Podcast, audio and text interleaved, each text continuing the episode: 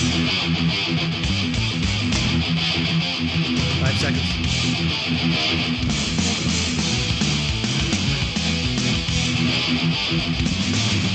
Free Talk Live, 855 450 free. It's the SACL toll free call in line, 855 450 3733. It's the live Tuesday night edition of Free Talk Live, and it's Mark with you. And Derek J. And Ademo. Yeah, and if you're used to hearing Ian introducing the program, yes, he is not on the microphone this evening. Apparently, he doesn't have the life skills to, uh, you know, show up to work on time. It's like every Tuesday that I'm on, he, he decides to take off to save the children. So That's right. he's he's out saving the kids. He's off at the, the school, some school board meeting, trying to Save know, the make, children. make the world a better place or all something like kids. that. But we do have something very special for you. If you listen to Free Talk Live, you know that we don't do interviews very often. There are very few people over at the on the guest page, guest.freetalklive.com. But Ian uh, thought that this would be a good interview, and I certainly did too. I presented it to him. So um, it is Steven J.J. Weisman. Steven, are you there? I certainly am. Now you're uh, you're you're a good friend of ours, uh, a good friend of a good friend of ours, Michael Harrison. Absolutely. Yeah. Uh, the legal editor for Talkers and a longtime friend of Mike's. And when I, when when you and I were having a conversation, you mentioned a website that you have called scamicide.com. Can you describe that to us? Yeah, Scamicide is a uh, it's a website that provides the latest information about scams and identity theft schemes. So it's got a list of just about everything you can think of as far as the different types of scams there are. But then what makes it unique is every day there is a is highlighted a new scam of the day. And generally, we're about a, a week or so ahead of uh, much of the media in catching up with these. So it's a, it's a good warning place and sounding board for uh, people to find out uh, are they being scammed? Is this something uh, they have to be concerned about on their computer or just in their lives? So it's a uh, it's a fun website. Yeah, when I uh, saw the same Scamicide website, I thought this is something my listeners need to know about. And so every day, is it every single day that you uh, you know have a, sort of a scam of the day? Yeah, um, is yep. As a matter of fact, uh, let's see. Today is uh, an interesting one. There are a lot of people uh, who, you know, getting caught up with investment scams, and uh, this one uh, particularly hits home because I had a son who uh, was in the uh, in the service in Iraq, and he called me one day and he said, "Oh, I've got this guy here who is uh, got a great deal investing in the Iraqi dinar." Yes, I've heard of uh, these. Oh yeah, and when the you know when the economy turns around, it is going to be fantastic. Now the this is a, a very typical scam in the sense that there's often just a kernel of truth if you want to believe. And so certainly people do trade in currencies. It's a high risk Yep. type of investment, but it, it can be done legitimately. However, the Iraqi dinar is not sold by any registered uh, broker. It is not traded by any bank. It is just anyone that's selling it to you is a scammer. And so uh, I had to uh, tell my son to save his money. Now, are these when when one purchases these uh, dinars? Because this happened to a friend of mine too, and I believe uh, as my, as I hear the story, as I understand the story that he told me, that he actually got the dinars. I mean, Oh yeah, are these? Um, there's no question. You know, he will get them, and maybe someday, it uh, if he gets the old ones with the pictures of uh, Saddam Hussein. Uh, on it, maybe for a collector that might be worth something, but as a tradable uh, currency, uh, frankly, it's worthless. Gotcha. Well, and and you know that that is one that that's definitely going around, and uh, there I've found that um, you know as I was going through these this list of uh, scams over at scamicide.com, that there's a lot of useful ones, and I think what I really like is the way that it's um, it's consumable. Because you can find out you can read one about one scam every day and then pretty soon after a month or so you might be kind of savvy on the scams that are floating around the internet You know, and that's kind of the idea about it. Is one of the things you do is, you know, I don't go page after page. It's user friendly. It's almost like sound bites. So it, it gives you what the problem is, and every time with every scam, there's what to look out for and what to do. And you start recognizing patterns and you start becoming a bit more skeptical. So, you know, for instance, one of the things, you know, in talking about uh, one of the people in the show not being there because uh, at a school board meeting or whatever. Our kids are letting the scammers into our computers, and one of the ways that they're doing this uh, is they go online. Hell, they're better online than we are, and uh, they click onto a link for free music Yep. or a free game. And unfortunately, what happens is when they do that, uh, they may often download what's called a keystroke logging program, which is a way that the bad guys can read everything in your computer, whether it is uh, passwords, credit cards, social security number, bank uh, account numbers, any of this. And, you know, people don't know it. And it happens to everybody. It's not just kids. One of the biggest data bank breaches, and this was not actually publicized too much, the FBI found out, uh, came based from a police officer in Florida who's sitting at his computer at work, and apparently he was bored, and something came on for free porn. And who's not going to check out free porn?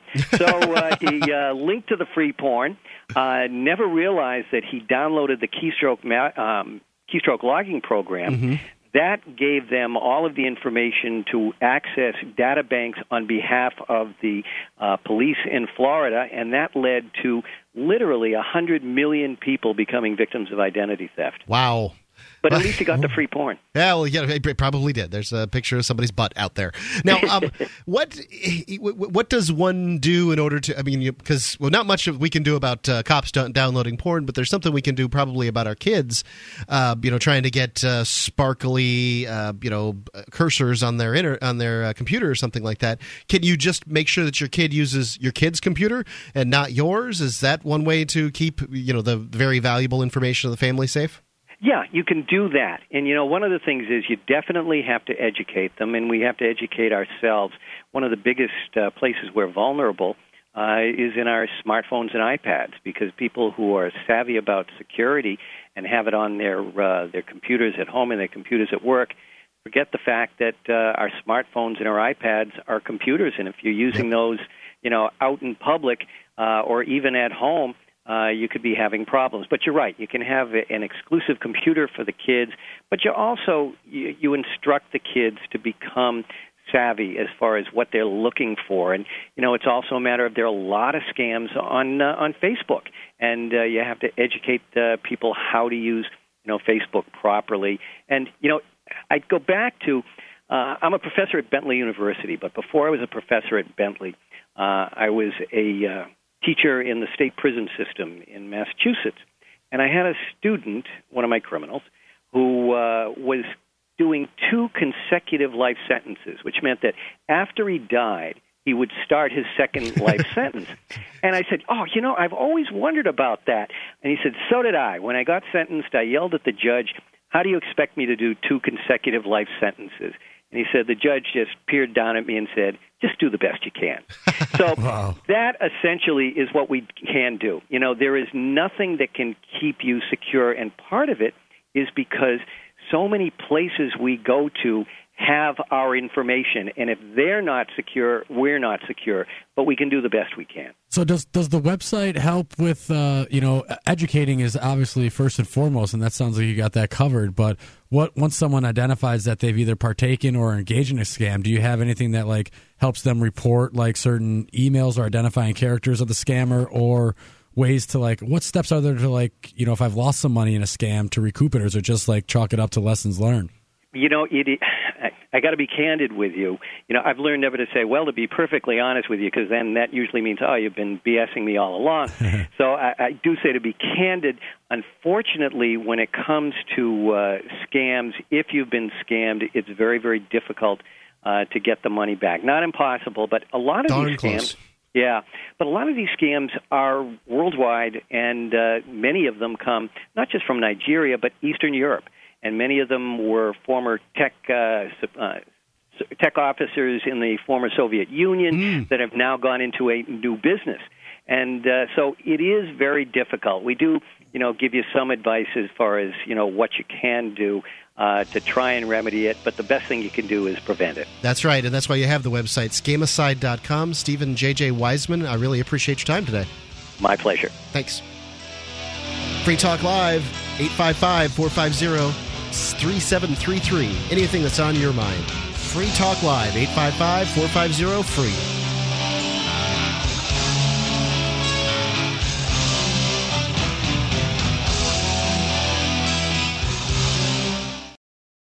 Do you ever have connectivity problems due to poor Wi Fi reception? I have an amazing solution for you C. Crane's Super USB Wi Fi Antenna 3. It can provide connectivity for up to a mile. We're using it at my house, and I can't describe it as anything but stunning. This antenna will change your life. If you're not familiar with the C. Crane Company, their products are the best. I highly endorse the C. Crane Company. Get your Super USB Wi Fi antenna at ccrane.com. C C R A N E.com.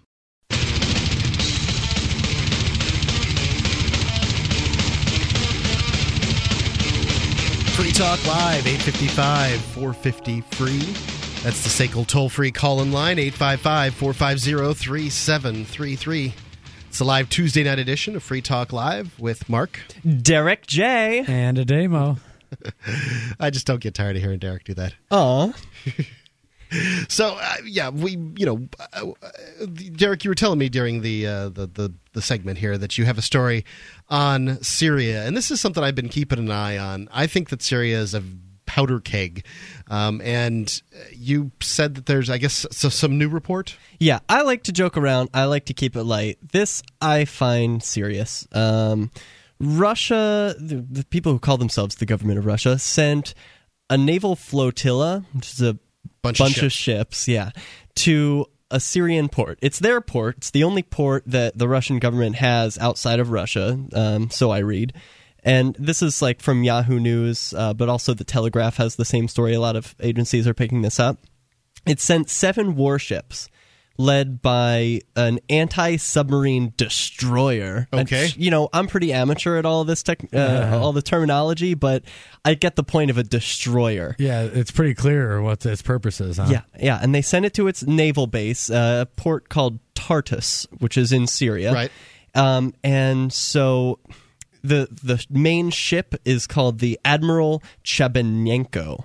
So uh, I'm I'm going to attempt that uh, throughout the rest of the story. Okay. But the, the Chabanenko and three landing crafts, which I assume, what do they land? They land Planes. They land planes, right? Yes. Landing okay. crafts? I thought they landed people. Well, They they may do that. Okay, Okay. you guys are my experts here. All So- and, Well, un- if unless- I, just, trouble. I, th- I thought we were Unless past the- the whole like just dumping people onto a beach and letting them go at it. No, I no, don't it sort of seems like that's what they are. Maybe. They say it's just for some standard operation, but they're not saying if there are people or weapons on it. Um, though I did read one report that did say that they had uh, fuel, water, and food Well, stuff. Wait, so they're like, we won't say if there's people on it, but the ship is driving itself, or what? Well, We won't say there's people on it. no, it's no, no, just like troops, driving not around. not not any people at all. Um, just like you know, a shipment of troops. But uh, it is an unnamed source at this time, and but they did say that it has uh, it's going to top up on its uh, supplies of fuel, water, and foodstuffs over at the the Tartus base. So they are sending stuff over to their military base in Syria, and from my reading, it's not like I've been following this terribly closely, but the Russian government seems to be pretty friendly with uh, Al Assad, uh, Yep. the one who's, you know, authorizing the killing of his own people. Well, okay, so I mean that's nothing new with it when it comes to governments, and furthermore, um, the, the Russia, the former Soviet Union here, the leaders there felt really burned in the Libyan incident. They, you know, the the, the NATO powers said we're going to go in and uh, just do some air flights or drop some food or whatever it is that they said they were going to do, and basically went in and and uh, did everything but put a bullet in Gaddafi's head, and so Russia's like, well, wait, we were getting oil from that guy. There's not that many places in the world that you guys will let us get oil from, and uh, we don't want that to happen again. So with uh, Syria, they're once bitten, twice shy, as it were, and and. You know they're not gonna. They're like, what do I care about a few Syrian peasants? Let them kill them. We need oil. So Well, I find this all a little concerning because oh, I yeah. don't I don't like to see people fight. And I just, you know, when I hear the government of Russia is sending, you know, flotilla sh- of ships, I, you know, I just picture Putin, you know, looking all Wait, they- angry. they're sending ships sending to their peop- own base, right?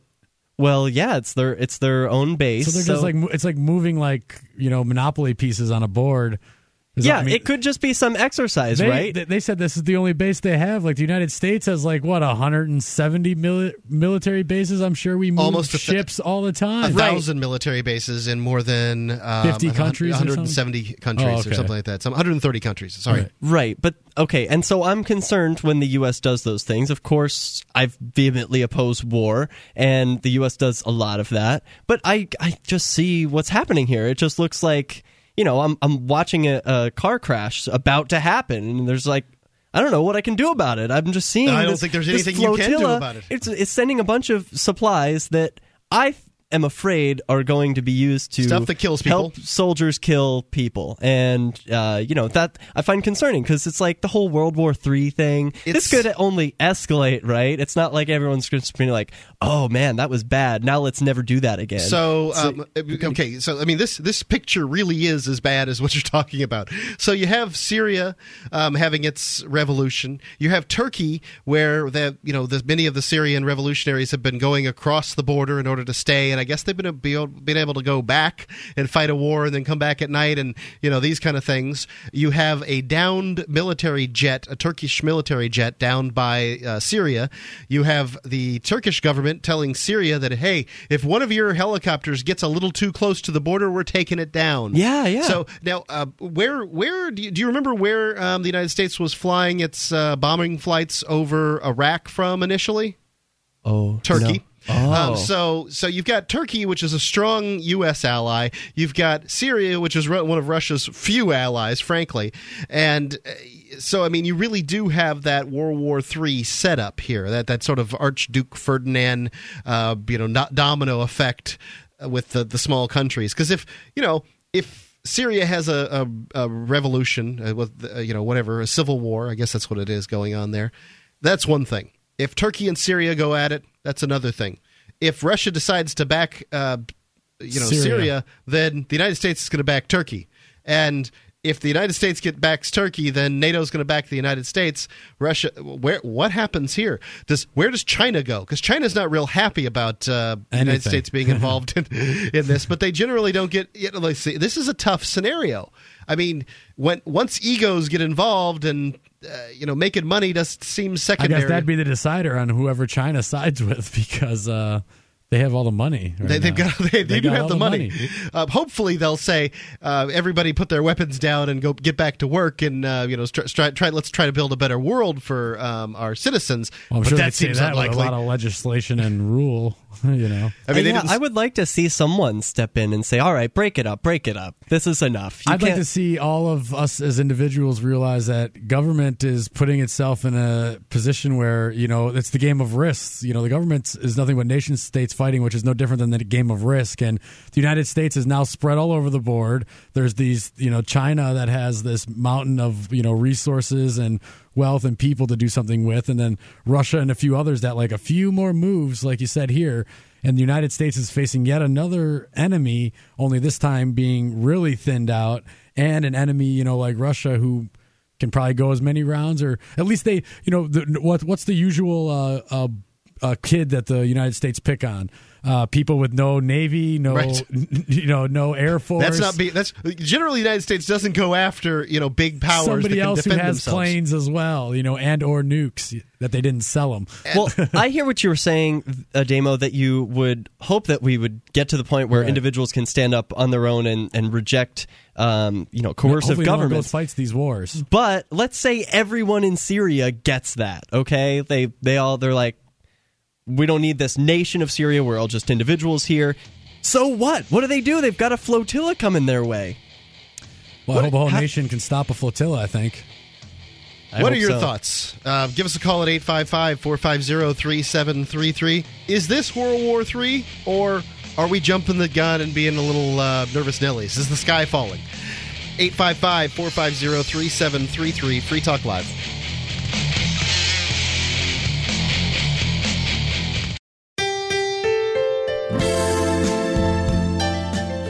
It's not easy for an unknown person to get noticed in this busy world. Hello, I'm Brad Ryder. I'm a songwriter and I have a couple of albums, one with a country sound and one that's Christian inspired. I'd like to invite you to visit my Facebook page, facebook.com slash downbearmusic. If you like what you hear, tell your friends. My name's Brad Ryder and my music is at facebook.com slash downbearmusic. And thanks for noticing.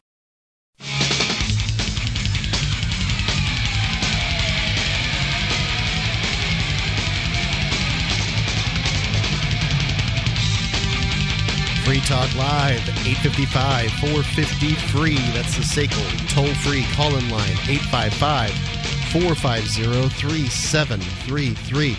You can call in, talk about whatever you want to talk about. We've been talking about the situation with, well, Russian warships bringing, we're not exactly sure what, to Syria. And I don't know what the average person can do about it, but I do know that at the center of most of the the problems in the world doing uh, having to do with governments is their control of money. And one way that you can break their control on money is using a currency that's not controlled by governments. And that currency, besides gold and silver, certainly another good currency, uh, is bitcoins. Bitcoins have some advantages that gold and silver don't have. You can't uh, shove uh, silver dimes into the little uh, air slots in the side of your computer and send them to people uh, halfway around the world. Bitcoins, however, you can send halfway around the world or all the way. Uh, if it, wouldn't that be right back to you? Uh, kind of right. Okay, um, so you can go. Bitcoins are mathematically impossible to be counterfeited or inflated. It's mathematically impossible for governments or banks or whomever to uh, block you from sending or receiving payments from bitcoins or freezing your account or interfering with your account in any way. And if you're careful about it, bitcoins can be used anonymously as well. They give everyone 100% complete control over their own money. And I think it's a really great concept. You can go to weusecoins.org, watch the video there. It's a minute and 44 seconds, tell you about bitcoins. You can go to bitcoins.org and download the free Bitcoin software. And you can go to bitinstant.com and find out uh, more than 700 locations, 700,000 locations, excuse me, that's a lot more, uh, locations around the world, including uh, the United States, where you can deposit cash and get Bitcoins anonymously. You don't need a bank account to do it. You can go to major banks and do it there, but you don't have to have a bank that account. Uh, an account at that bank, or um, you can go to WalMarts and CVS's and 7-Elevens, all kinds of places. It's bitinstant.com.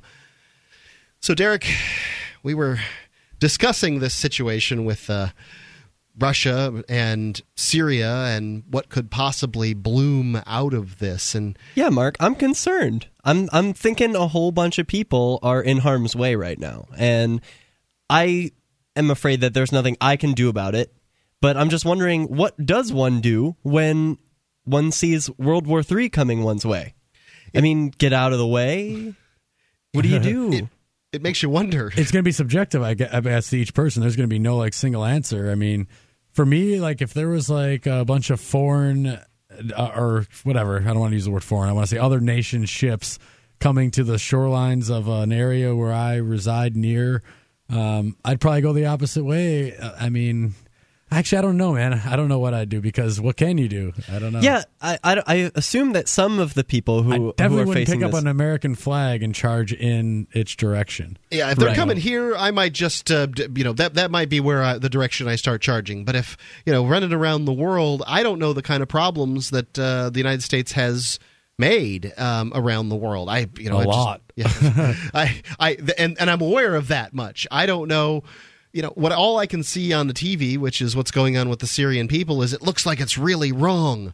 But you know i know the news media twists things. I don't think dead people are good on either side. I'm not to you know certainly not to claim that. And it looks like the syrian uh, government is a bunch of despots but I, you know, I mean, I, I don't know. It seems to me that the best thing that can be done is, uh, you know, donating to the, the, the camps there in Turkey where they have uh, people are able to flee over the border and you know get into these uh, these uh, concentration camps. I don't know what to call them exactly. These uh, relocation camps and wait wait it out.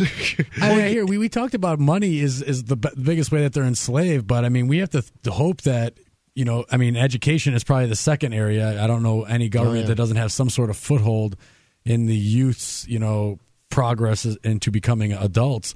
Uh, but that's a big one too. But at the end of the day, why why do these wars happen? Like, how many times can somebody get on a plane, go halfway across the world, do some actions, and come home and be like, "I did the right thing"? Because I've met so many military people, and whether they were in like hand to hand combat or not, even the ones pushing papers or whatever, were like, "Man, we are not here for the right reasons. It wasn't what I thought." You know, like how long can this go on until the, these people in this whatever you called the the uh, the group of ships The flotilla. the flotilla. I mean, at what point are this guy like, I don't know anybody here in Syria. I'm not launching any rocket at anybody here in Syria.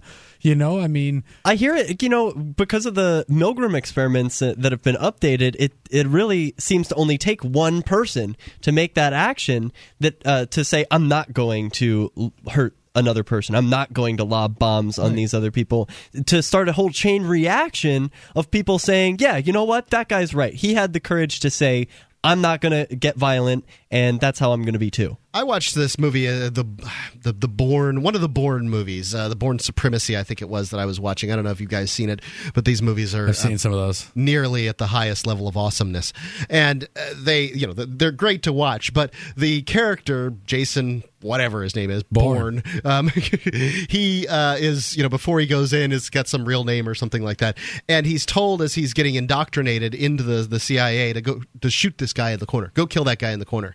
He's uh, got a bag over his head, and he's kind of, huh, huh, you know, like, well, he's like, what did he do? What difference does it make? Go kill him. Right. You know, because yeah. Don't ask questions. Really, Doesn't matter. that's really what it comes down to. The, your government's, uh, you know, the lower you are down the line, the more, uh, the more, di- the more they'll try to tell you some lie about what you're doing. But you know, uh, yeah, he raped three women. Do you feel better now? Go kill him. Right. I mean, you know, it's just tell me a lie so I can feel better about going and killing this person. Right. And that's really all this comes down to is you don't know what you're seeing when it comes to the media because they're portraying whatever they're portraying. Um, the media was really whole hog for going into Iraq with weapons of mass destruction, and uh, you know that we know that Colin Powell, whom I believe truly was lied to about uh, yellow cake and that kind of thing. That we got this information from Egypt, garnered through torture, um, through a CIA uh, rendition situation. Sure. So essentially, you know, it's just. It, which lies do you wish to believe? Because that's why I have a very difficult time. If I can see the reality of some foreign power or a domestic power uh, bringing to bear uh, violence against me and mine in my uh, local vicinity, I suppose I'm ready to fight as much as the next guy is. But uh, you know, you, you wonder what are you fighting for if you're dead? And not the answer is not much. I mean, how how much better off is your family if you're dead?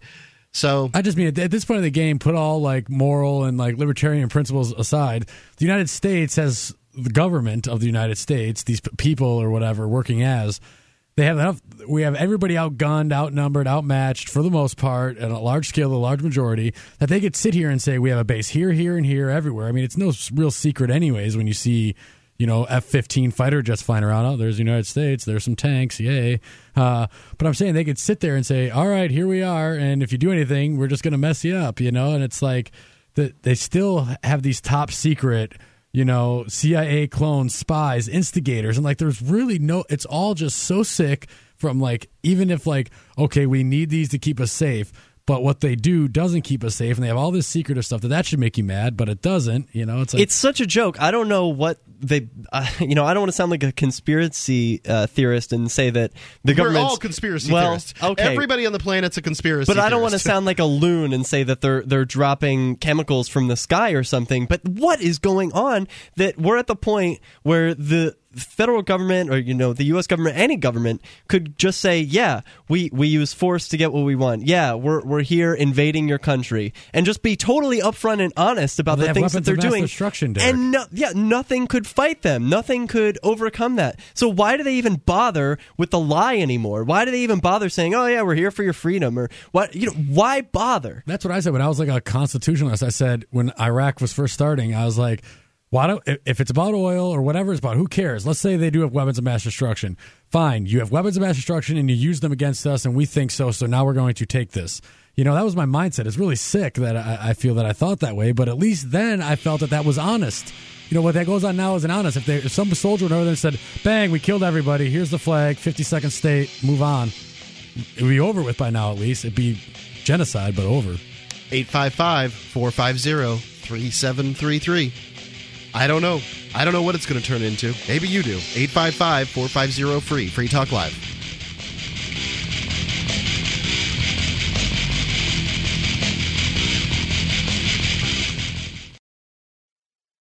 If you want to move to the free state and you're looking for some real estate, well, I know a guy who's really great.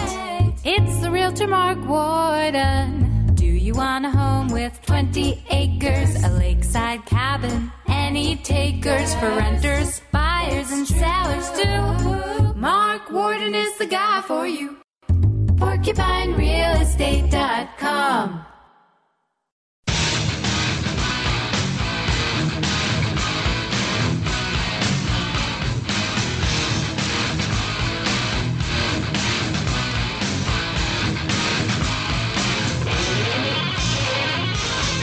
Eight fifty five four fifty free. That's the SACL toll free call in line. 855 450 3733. You can call in, talk about whatever you want to talk about. That phone line is brought to you by SACL CAI. They are a company that handles accounts receivable. And if you've got a business and you got into that business in order to do that business that you're doing and not do, say, bill collections or accounts receivable or whatever, SACL CAI, they can do it for you. You can check out their banner at freetalklive.com. It's the top one on the right hand side of the page. You'll be happy you did. It's SACL, C A I. Live Tuesday night edition. It's Mark with you. Derek J. And Ademo. So I kind of feel like we've, uh, you know, talked about the World War III situation as much as a layman can possibly talk about it. But Ademo, you may be going bye bye. Yeah, I might be headed Tomorrow. to a cage for a little while tomorrow. Yeah, I have a court hearing at one o'clock. Uh, it's all over the chalking incident that took place last year, Chalking incident. which was the uh, in June fourth, two thousand eleven. Uh, a bunch of us protested the Manchester Police Department after the uh, four off-duty cops of the Manchester Police Department beat up a guy in what is known as the Strange Brew incident. Strange Brew being a, a bar. Uh, these four cops beat up a guy and then weren't held accountable. So we had a little demonstration outside there. During that time, I was arrested, charged with criminal mischief and two counts of resisting arrest. And uh, after my trial by judge in district court, the uh, So you didn't have, uh, it wasn't a high enough level offense to get a uh, jury? Is that the It was. I could have uh, what it was it, ninety one A, and uh, bypassed my or uh, nine A or whatever, bypassed my district court and went right to a superior jury trial uh, court. But I chose to go with the dry run and kind of see what would happen, see how the cards would unfold in the district court. Uh, so unfortunately, it didn't unfold in my favor. So uh, the uh, misdemeanor, Class B misdemeanor, I was found for the max guilty for the max fine of twelve hundred dollars. Ended up serving four days in jail for that, and uh, I appealed my conviction on the two resisting arrest charges. The uh, max sentence on those is a year each, and I was given the max sentence, though both charges could run concurrently, which means uh, every day. In So why jail. are they giving the max? I mean, the max is always reserved for the hardened criminals, isn't it? Well, I don't know what logic they use in a courtroom. Um, forget all scenarios of resisting arrest. And just this incident, about two, two or three other people, I believe, were charged with resisting arrest, and two of them had stayed like sentences, meaning they behaved for two years and no big deal. They don't have to do anything. So not zero. even paying a fine, no time. Um, and the other person had 30 days in jail, but suspended for 30 days of good behavior. Uh, and So I'm nothing. basically nothing. So yeah, I'm I'm getting a lengthier sentence as well as Wes Gilreath, who is just released from jail. Uh, he was also given two months for his resisting, with ten months of it stayed, and so he just got out. He had to do an additional four months for a contempt charge as well. So yeah, it's it's really messed up, especially because I appealed the sentence to the superior court. And everything was fine with the process of going to get my trial date and jury selection um, except for that Manchester built a new court, so they were backed up, couldn't give me an exact date, failed to mail me a letter of the new date, failed to call me like they said they would, and therefore I missed the hearing, and now the uh, case has been remanded back to district court, and tomorrow they will most likely enact my sentence. So I'll be going to jail for two months because someone at Superior Court during the appeal couldn't get my address right. And once I filed a motion. Did you move? Did they send it to an old address? Nothing. I, I've never had this address. In fact, the address, according to Google Maps, doesn't even exist. It's it doesn't. So they sent it, doesn't to an imaginary address. Yes, and w- once the mail, the letter was sent out, the post office returned it to the court. They put it in my case file. I went and took a picture of it, saying, and then filed a motion saying, "Hey, I didn't miss my court date. You guys failed to notify me of it." The judge denied my motion to request a new trial date uh, be set and remanded the case back to district court. This My is goodness, what a what a clear stunning crap. Yeah, what what a clear case of victimization by the state, uh, like of you. So uh, you're so courageous, Ademo, going forward They're with some it. of these cases. I, I know you're some of it you're forced into this situation, but a lot of people would just get a lawyer or just throw their hands up and, and Can't just, afford it. You you know well, how it works, right? I know. Well, you're you're going forward with it, uh, you know, with your your head held high, and I think that's admirable. One thing I love about your activism, Ademo, is uh, that you make it abundantly clear who the victims are. You know, you you aren't a person who harms other people or damages property, or you know. You pointed out the victim, the man who was being beaten up by the Manchester police in the Yep. first place, who was uh, you know abused outside of a, a bar, and the child who was beaten up at school by a school cop and you're working to defend them and in the middle of all of that you get victimized right, by the, state, same the people state turns its aggression on me, and there, I call these a few things that have happened in this case. Uh, excuse me, a comedy of errors because that's the only way I can look at it. Some would probably call it a conspiracy or a flat out headhunt, but the It com- sounds like that. I mean, it it, could, it sounds like very. I mean, Like if you if you, break this this, down up. and say, look, these people were out there protesting cops beating on people with chalk on sidewalks, and I guess you put And the you- building. I was writing on the building, to be on the fair. building too. Um, I just want to make sure that everybody gets all the facts. I don't want anyone to feel like they got lied to. So people are protesting the police by chalking on, co- on you know, a, the, near the police station on their sidewalks and on the side of the building. Police come out and I guess they do a bit of roughing up with people. Then they, the, you know, they take you to court for this. They believe you to be the the ringleader. They give you a judge only trial. Um, in that judge only trial, they give you the max the sentence. max sentences. first comedy air, right the max sentences for this is for what what what was the charge was it for graffiti it wasn't even for, for graffiti was No, it No, the graffiti I got sentenced to twelve hundred dollars, even though the fire department claimed that it was three hundred and seventy five dollars worth of damage to the building, their time to clean it up, and and actually that was just their minimum charge. They charge one hundred twenty five dollars an hour. It only took them an hour, but they must charge for three hours if they are called out. Mind you, the fire department is attached to the police station, so they didn't like have to go very Right, far. they just drug their hoses over, and eh, and, and so they they're giving you the max charges for resisting arrest, and it's not like in, no cop got his tooth knocked out. Nope. No- Both officers testified that I only delayed my se- sentence. One said two seconds, and one said a mere a mere couple seconds, maybe. so uh, w- you Seconds. delayed so what now? punishment I fits the crime arrest. here right My arrest, my resisting arrest, was me going limp to delay my arrest. Well, I asked them how long did I delay my arrest. One guy said a few couple mere seconds, and the other guy said two seconds maybe. So for two seconds of resisting arrest, I got a year. The second resisting arrest is that I refused to stand, and they had to carry me, and so I made cops work harder. Uh, This is a protest against cops beating the crap out of two different people. I mean, Right. this is the ridiculous part about this. I, I mean, you know, this was this is what you're supposed to have to deal with as a law enforcement officer when you knock the teeth out of people's mouths that haven't done anything to you. Exactly. And, and instead of these officers saying, "Oh, all, all these four officers did wrong, and we should go have a talk with them," they tried to make example out Or of me and the ignoring it, saying, "Oh, we made a mistake. Or maybe we should just ignore these guys for a little while when they leave." I mean, they're, how long were they? You there? You weren't even there an hour. Maybe maybe an hour. and you know you go clean up the chalk and they'll go away. I mean, they you know all this problem is exacerbated and, and compiled Why didn't the cops them. come outside and say, "Hey, I understand what you guys are doing. It's hey, man, between you and I, I'm not real happy with what our officers did either. But do you guys mind throwing some water on this when you leave, so that you know I don't have to be a jerk about it?" There was no any sort of like personal interaction, sort of you know civil communication. It was just like as soon as they decided to start arresting people, it was like, "Hey, you don't go anywhere. Give me ID." You know, okay, you're under arrest. That's a lawful order, and I'm but like, that stuff's what's in the training manual Sure. you know treating people like crap that's all by the book right even- let, us forget no all that because I know that the, the, the police have no logic. I know the justice system has no logic. But I have had, uh, you know, in my Massachusetts wiretapping trial, a jury say, "Hey, this is messed up. What's happening to you?" So that's really what I wanted. I took the dry run in Right, district court to to to see if I could persuade a judge, and mostly just to see what the state's hand is. Now I know it, so I'm really ready to go to this trial, and I'm very open and public about how I'm going to present my trial. And I feel that maybe they got fearful of that and maybe played these little shenanigans on purpose Right.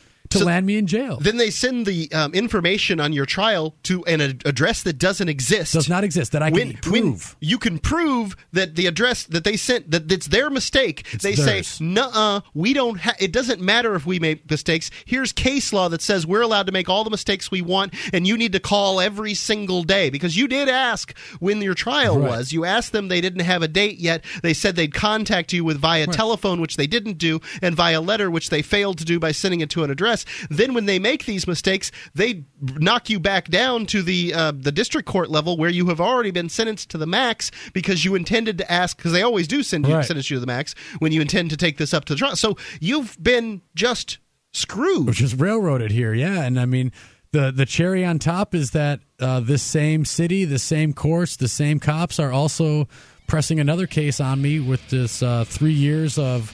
Excuse me, three charges of felony wiretapping, so it's another 21 years, and I'll Let's be talk in jail. about that in a, a second here. Be in jail for that. 855 450 3733. Free Talk Live's live Tuesday night edition.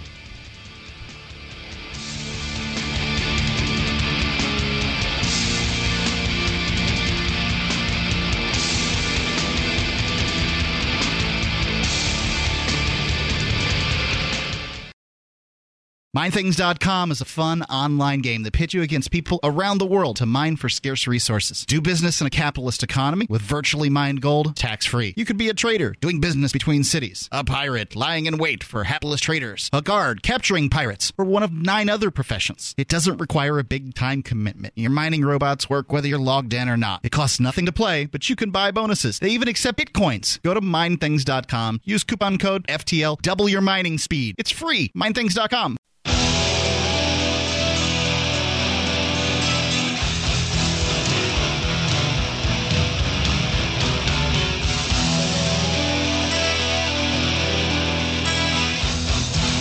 Eight fifty-five, four fifty-three. That's the SACL toll-free call-in line here on the live Tuesday night edition of Free Talk Live with Mark. Derek J. And Ademo. You can give us a call at 855-450-3733. And uh, you know, in the previous segment there, um, let me first, real quick. You can uh, get old old shows of Free Talk Live and archives.freetalklive.com. They're available to you for free if you've, uh, I don't know, you want uh, more to listen to while you're at the gym or on your commute, or you've got a job where you don't have to use your ears to do it. You can go to archives.freetalklive.com. We've got lots of audio content going there back there, and do it. Do what you want with it. Uh, listen to it. Uh, you know, distribute it. Please, archives.freetalklive.com. It's all completely free. So, Ademo. We, we were talking about this uh, this case that you may be getting incarcerated for here in um, t- tomorrow, perhaps. Uh, you, know, you don't know what's going on, and apparently, it all boils down to them sending uh, your court date to a, an address that doesn't exist. Yep, never gave it to him in the past, never lived there in the past. Again, g- according to Google Maps, does not exist. failing to uh, to failing to live up to their word in co- contacting you by uh, telephone the way they said they would. Yep. And um, I mean that that's really what it comes down to. It just Yeah. comes down to that. That's what's going to be. And like I was saying just before the break, it's very convenient that while I'll be serving this, you know, wrongful jail sentence, give me the trial. You know, I don't think uh, Right, a I mean, all the. Right, this is what it all comes down to: is they're refusing to give you a trial when they sent bad mail. Right. They know they did. They admit that they did, Right. and they came up with case law that says that they don't actually have to send it to you. Some drunk judge somewhere said that it was a good idea to throw somebody in jail when they weren't advised of uh, of their court case. Right. They, I'm fully convinced that they just don't want to deal with me. They feel I'm a hassle, and it's a bonus that hey, you know, he's going to be on trial for 21 years of his life in a couple weeks, and he'll be in a jail cell, which is It's much harder to defend yourself It from is, there. and I don't even want to. I don't want to make that sound as bad as it is because I, I definitely don't want. I'm not planning my trial based off of their system and rules, so it's not like I need law books. Not that you'd find any in a jail, anyways. But I just think it's funny because that's probably how they're thinking: is oh, he'll be in a jail cell. Great. And so in this situation, and let's let's move on to that. Is uh, so you're facing is it two felony counts? Three felonies for the wiretapping. Three felony counts of wiretapping. Public officials. And so we know that in the Glik decision that the was it the Second Circuit Court of- First. First Circuit, Circuit Court, Court of of Appeals, Appeals. Uh, has ruled. Now this is the second time the Glik decision is a is a reminder of a ruling from back in the 90s that public officials can be videotaped while on the public dime, and that includes audio taped um, while on the public dime doing the public's uh, you know in public spaces while doing the public's work. I, I that is what it says. There is one problem is that like wh- while in public space, and that's that's the thing is you know I think the Glik ruling is one step short of the logical conclusion that on the job on the record, you know, a bill that was tried Yeah. to be passed here or public official is you know what the name says. They are a public official. They have if you are a public official, that means you are not a private official, which means you have no expectation of privacy. Because private, private official, private person, Right. If you're talking to, say, the police chief of your town and you're asking for a little protection at your place and you happen to be recording it and you don't tell him and he says, hey, you know, I don't care what happens at your house. Why don't you go F yourself? You know, and wouldn't, wouldn't it be really nice to be able to bring that audio tape to the local TV station instead of being in a state like New, in New Hampshire where both parties have to know that they're being recorded? I mean, if a public official comes out of their mouth like that to you, it Right. should be completely within the law to take that to it, like no questions asked, Exactly. no more nothing. the nothing. listeners should know. It's not like I called these individuals on their personal home phones or cell phones or computer, you know, GChat, Skype number.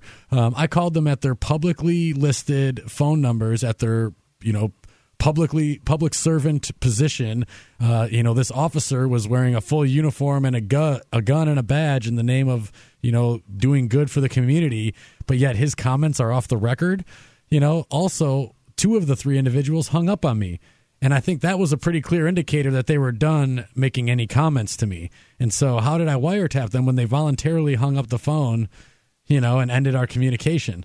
Right, you you weren't like calling them up and dialing them back and saying you were Chinese food and then getting getting through to them. You you weren't you know being a fraud to them. Right, In and, other you words, and you I- were being totally straight up Right. and well, trying to except get for the- something I, I on mean, the I record. did not say I am audio and video recording, primarily because two of the conversations are very short and they hung up on me. well, plus But that also- changes the tone of the conversation and they're public anyway. officials, man. If they, uh, they don't give me the choice on whether or not I pay their salary, but I'm supposed to give you the common courtesy of whether or not uh, I'm recording you. Public official on the job, on the record. That's how I operate, and that's what I plan to tell a jury. Like, if a jury wants to say I harm these people, then fine. Let's identify how, because I don't know what you know, Derek. If I drove by your house and smashed your mailbox, and I said, "How did I harm you?" You'd be like, "Well, you ran over my fifty dollar mailbox." How about I give you a hundred bucks? You might say yes to that, or you might say more. You might say fix it yourself. I want you to do it, but I highly doubt you would say go to prison for twenty one years. Yeah, I would not say that. You You're know? correct. But none of these people could probably. Say, if I asked the officer, "How did I harm you?" Well, you wiretap me. Well, how does that harm you? What is he going to say? You well, it hurt my heart. It hurt my feelings. Well, how do I fix that? You could apologize, or you should go to jail for seven years because it's seven years per individual. per individual. So and is that three- what he's two to of them are people you called and hung up on you once you identified yourself. Exactly. Within how many seconds? After they gave me a rant, I'd say 30 or less. I mean, Okay. they gave me a rant. They both went off like, well, you don't know what you're talking about. The facts are the facts, blah, blah, blah. Thank you very much. Have a nice day. Click. You know? so they wanted to say those things to you before they hung up, or they would have just hung up Because in I the did first say, hey, this is Ademo at copblock.org, and I'm calling to seek comment about this abuse on a 17 year old person in the school. and this is just another form of recording. Now, if you were a, um, you know, if you were one of these people that could memorize word for word what everybody says, or you could write really fast, and you were, say, an- a reporter that just wrote down words, as opposed to be a reporter that does, you know, you do blogs and videos and, and audio and whatever it, it, it takes. Um, you do all these things. So if you were just a, a writing reporter and you wrote down everything that these people said as they said it, that wouldn't be against the law. But because you're the kind of reporter that works in other types of media and you recorded what they had to say and then what they had to say was available to other people is that how it, how they found out by the Pretty way much, yeah. That's another thing is that two two aspects. Looking at it from their laws, first off, they don't know where I was when I made this recording. For all they know, I was in a one party consent state. Second is that the video in which they charge charge me of was put on YouTube, and the video is an edited video. It's not. For all they know, I edited out the part that said I did or didn't call or, or am recording you, even though I've publicly admitted that I haven't said it. So you know that's that's just how you know they're trying to just you know, there was this internal investigation and public officials did wrong, but they can't say that, so they're turning the spotlight on me and the guys who are trying to hold them accountable. Exactly what they did in the Fast and Furious case with the Obama administration here. They're going after the civilians who sold guns. They're going after they're going after everybody but The ones people, accountable, right, the ones who that are started truly accountable in this uh, circumstance. And it's it's you know, I mean it's really unfortunate. Any this could really result in 21 years of you in prison Right. or or at least 21 be, years of me under the state's thumb because like a lot of people are like oh they're not going to put you in jail for that well you're right they might just sentence me to 10 years of super, adult supervision you know and who who wants to pee in a cup tell somebody where i live seek employment that they demand i have for the next 10 years No but way. This is another another important aspect of this is this could also set precedent. Now you have a uh, you and um, you and Pete Eyre in. Uh, down in Massachusetts, you had your own trials, and you were able to convince a jury that videotaping the police in the in their office was what? What did they charge you with? well they charged us with uh, wiretapping Wiretapping wasn't wiretapping. The Glik decision certainly backed you up on that one. well, we won before Glik was ruled on in the first Circuit Court of Appeals. We, we we had cited it in pre motions as a denial from the earlier court rulings, but the judge denied them. Okay, But Uh, anyways. uh, yeah, I'm just I'm just trying to get it clear. So in this case, this is one step further than Glik, and um, this could be a very important case because if the jury rules in your favor, you have a track record of winning on these types of cases. And the the only time you've lost at this point, uh, you know, on uh, civil disobedience has to do with them losing your uh, court date. Or, or a trial only by judge. I haven't lost the jury. Did you actually have a trial in front of that judge? I thought I had that- a trial for the chalking, not for the wiretapping for yet, the chalking, but the okay. chalking, is, Well, and then I was found you guilty. chalked. Yeah. I mean, let's be clear. yeah. Um, Well, and- the other things I did too, I just didn't. They're not. You know, this is there's no you criminal. didn't there's no wiretap. Wiretapping, you know, I mean, this is you know, these wiretapping laws were never intended to be uh, these, you know, these situations. I don't Right. think that these I what think the it's definitely a case for, for jury nullification, but uh, we'll see what happens. Well, this I could mean, set precedent. It could be a very important case that could take the public's right, Right. Um, to uh, video and audio record their public officials and one it- step further. It covers the gap that Glik hasn't. They say public space, and we're, I'm talking about public officials in general. How does one help? Uh, copblock.org slash pledge. 855 450 free. Free Talk Live.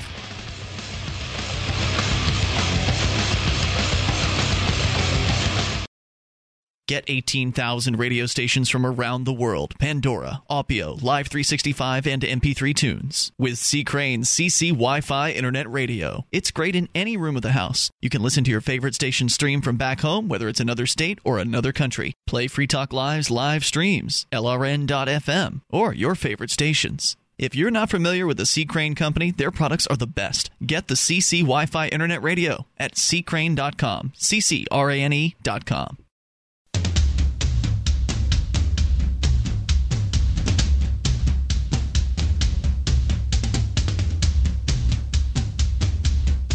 855 450 free. That's the SACL toll free call in line here on the live Tuesday night edition of Free Talk Live with Mark, Derek J, and Ademo. 855 450 3733. You can call in, talk about whatever you want to talk about.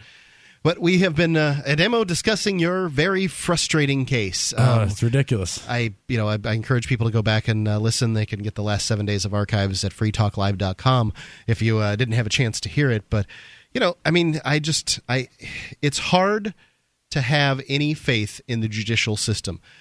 I, I know that, you know, these things aren't going to get changed if people don't challenge them, but I, you know, I, I feel so bad um, when I see activist friends of mine go into jail for nonsense. And, Well, to me, it's not about the jail sentence. I understand the personal loss to it. I mean, uh, Derek here can attest to it. You you certainly can as well. The personal sacrifice that goes into it. To me, uh, and that's what the campaign is. If people go to copblock.org/pledge, uh, it's there is a, a money raising aspect to it, but a large percentage, seventy five percent actually, now that it's over five hundred bucks, uh, goes to copblock.org to help them further the mission of police accountability.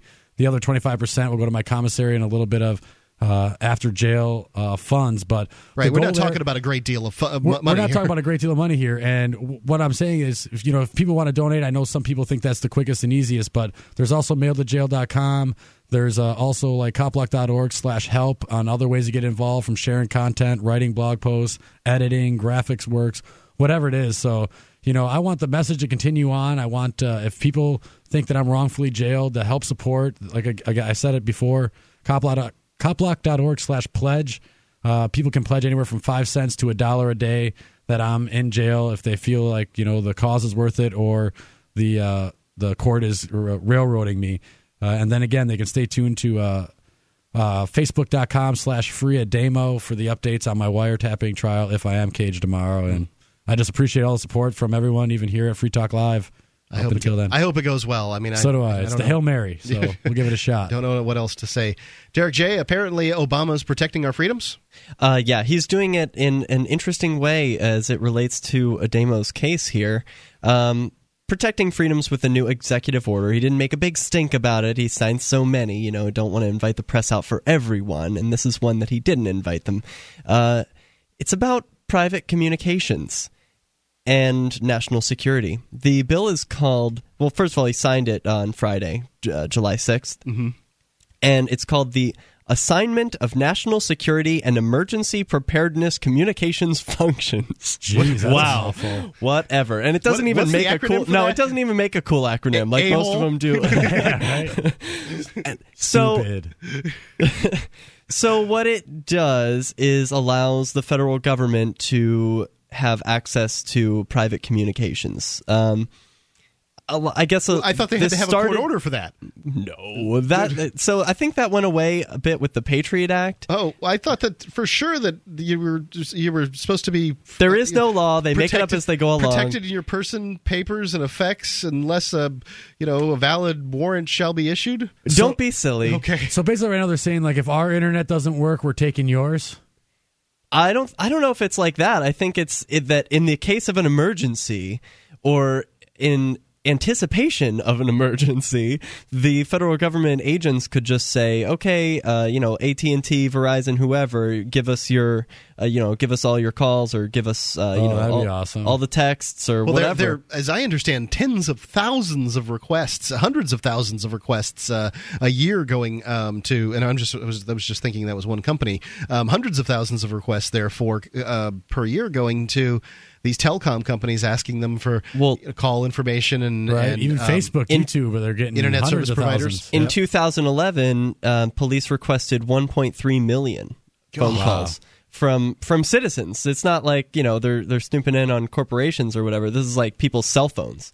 This is just cell phones. Three million. Yeah. They're not checking on terrorists. Right. there. I'm starting to wonder how much of this is like the uh, build up, prelude, whatever, step one, two, three phases of like the next false flag attack. Like, is there going to be some like cyber, you know, whatever crisis attack, and now they're going to have to like take control of like no more smartphones, no more 4G, or like no more Twitter feeds? What's the plan? I do don't you think, they want to take them out. I think they want people to use them. Well, they just that's want what to I mean by take them. them out. They'll control them though. Well- you know, and so everything you loved about like your free communications or whatever heavily regulated yet quote unquote free, you know. Yeah, it may end up being like uh, you know the Republic of China or whatever, where when people get their mail, there are some pages ripped out. You know, Right, like, so yeah, you need know, that. yeah, you're gonna get this text, but it's gonna get to you in like five minutes, and there are gonna be some words Yeah, changed. after, after it gets screened and like, yeah, oh no no can't say this word must pass this on. Well, uh, you know, with computers and whatever, I'm sure they can do that uh, if they have the ability to. Um, you know, tap into people's calls. But so the text of the bill, or it's not a bill, it's an order, says the federal Right, there's no, government. no order. No, n- none of your elected representatives, besides Obama, voted on this. One guy voted. He said, "I vote on this." And this will happen. Yes. The, the federal government must have the ability to communicate at all times and under all circumstances to carry out its most critical and time sensitive missions. And it goes on, blah, blah, blah, like survival, resilient, enduring communications, a bunch of these nonsense words that politicians use to just be like, oh, this is And really this important. is a really long order, right? yeah, it's 2,205 uh, words. So it's I really- would say that's a, that's a pretty long. It's Words? It's, yeah, it's words. Earlier, I read it and I think I said pages, so I may have thrown you off there, Good. Mark, but sorry about that. I was Correction. going to say a 2,000 page executive order. There's a lot Jeez, different. that's huge. He did not write that. No. No, he Um, didn't sit around and type that up in the the Oval I don't think he wrote words this one either. either. Yeah, but uh, it says that uh, if supposed to enable the executive branch to communicate within itself, like they were having some problem doing that, and with the legislative and judicial branches, state, local, territorial, tribal governments, private sector entities, and the public, allies, and other nations. So this is the whole world. So Wow. uh, now they can. I'm trying to understand this clearly. ruler. Does this mean that they own your correspondence, or do they own the internet? Is it, or is it both? The providers, right? Any Yeah, it private, would be all it- communications all the time So they everywhere they have to give you the tubes of the internet, but they don't have to give you the stuff in the tube. They, they, they don't. Or the, the the tubes must be turned over to the government whenever the government demands the tubes. What are you But the- talking about? the Do you know stuff how the in internet tubes- works? What are you It's, it's a series of tubes. Yeah. and um, inside the tubes is information, right? Yeah, you got it. Right, so we need some And tubes. So does the, the government own the information in the tubes? Yeah, it does just owns want the everything now. I'm trying to. I, well, so where does it say that in the executive order? All right, uh, let me let me scoot down to it. Uh, it says. In explaining the order, the uh, Electronic Privacy Information Center uh, writes that the president has authorized the Department of Homeland Security, quote, the authority to seize private facilities when necessary, effectively shutting down or limiting civilian communications. So it means that the feds can go into whatever the local Verizon like hub, yeah, to Google Google, headquarters and say no more, yeah, no they- more searching. they are allowed. That's Shut it what, down. And it wouldn't be uh, the president. Shut it would be down the the Department of. Homeland Security going in Right. and seizing private facilities So when that still necessary. sounds like the tubes to me. It Yeah. doesn't sound like the information in the tubes. so, now all you need is some DHS Uh, jerk off to have a bad day and uh, get like coffee burnt on them and Yep. just go see some. So they social just take the internet. Yeah, I'm pissed off. the government now claims to own Shut the it internet. down. Shut it down. 855 450 3733. What's the worst case scenario? What's the best case Shut scenario? down Free Talk with this? feed What is right this? now. 855 450 free. This is the DHS. Are you looking for camping, hunting, or shooting gear? ManVentureOutpost.com carries knives, ammunition, scopes, binoculars, laser sights, fish finders, and boating equipment from manufacturers like Aimpoint, Bushnell, Otterbox, Crimson Trace, Ka-Bar, Remington, Streamlight, Winchester, and more. ManVentureOutpost.com. Family owned and members of the Better Business Bureau. Prices so low, some can't be advertised. Get an additional 5% off with coupon code FTL. Get it quick. Get it from ManVentureOutpost.com.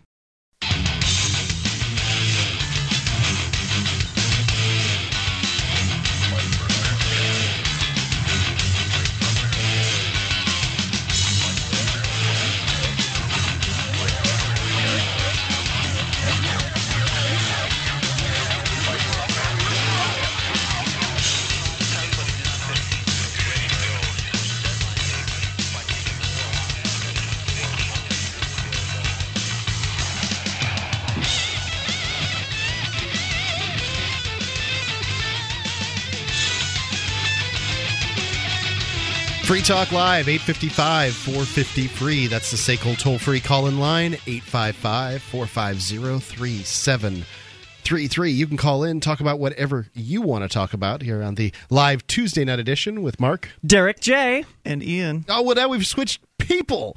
It was just Ademo sitting in the, uh, well, that's the second seat, right? Yeah, just Yeah. trying to confuse you. Yeah, that's what. You know. So you went to your school board meeting here? I did, and it was this uh, the shortest school board meeting ever. I've just been sitting out in front of the studio for the last hour. What? yeah, it was really short. It was un- it was incredible. Are the kids going to be safe next year? Are you going to be Are able to going to be have safe? Yeah. Are you going to have a table where they uh, won't be able to just uh, have the what is it? The military recruitment people, Right. so come the idea was to have propagandize um, them. The idea was to have military veterans, uh, like you know, liberty activists who are military veterans, come to uh, the school and give the young people information about what it's really like to be uh, in the military, unlike what they get from the military recruiters. So, what do you think the school board decided? Oh no, I don't. I don't. I don't want to guess. I'm, I'm I- terrified. Well, considering that there's a court case out there that says that they have no option but to allow uh, counter recruitment if they're allowing recruitment, then they must have decided to not allow recruitment at all in the school because they don't want counter recruitment in the Well, school. apparently they can the, do whatever they want. well, apparently the court case doesn't bind New England. I thought it was like a full-on national court case, but I guess it was one of those district courts, So the circuit. uh, circuit courts. Yeah, So it's only a portion of the nation. right. So Right. basically, circuit courts are binding for. Well, they, they aren't binding, but they could be if you brought the case all the way through. I mean, you know, like right, and win. that's what's going to have to happen here. Their position was essentially the the school uh, bureaucrat, the head bureaucrat that was reporting to the school board, his position was, well, you guys really, you know, you're not, you're not bound to do anything in this case, and so what they decided to do was uh, nothing at all. Their their position was essentially that, oh well, the students they have career day, and there are other people that come in here besides the military to give young people the option to do something else besides the military. So that was their justification for, uh, you know, they, they had their reason for not moving on this. And so after uh, each meeting, there's always a public uh, comment section. Of course, no one ever comments. I mean, hardly ever at these things. There's hardly ever anyone that attends them. Uh, in this case, uh, I was there. I was going to comment, and so what I uh, essentially told them, and there's video of this, and I'm working on getting a copy of it. But in essence, I said, well. How many uh, times a year are the military recruiters at the school? And the head bureaucrat said, oh, probably about half a dozen times. I said, how many, how many career days are there? Oh, last year we didn't have any. But the year before that, we had one. And so, you know, I made the point, which should be pretty obvious here, that, hmm, well, if you're going to claim that having career day is a counterbalance to having the military here because it gives people other options, well, maybe it would help if you actually had a career day and Oh, it'd be, it'd be also nice if it was the same amount of times as the military recruiters. Plus, I also pointed out it's not the same to have businessmen come in as it is to have military veterans who can give young people their experience about what it was like in the military. There's nothing like that happening in these schools. And I told them I would be getting in touch with New Hampshire Peace Action and the New Hampshire Civil Liberties Union uh, in regards to They don't to care. It's not their money. They're just going to spend the same taxpayers they've been milking all along's money on this one.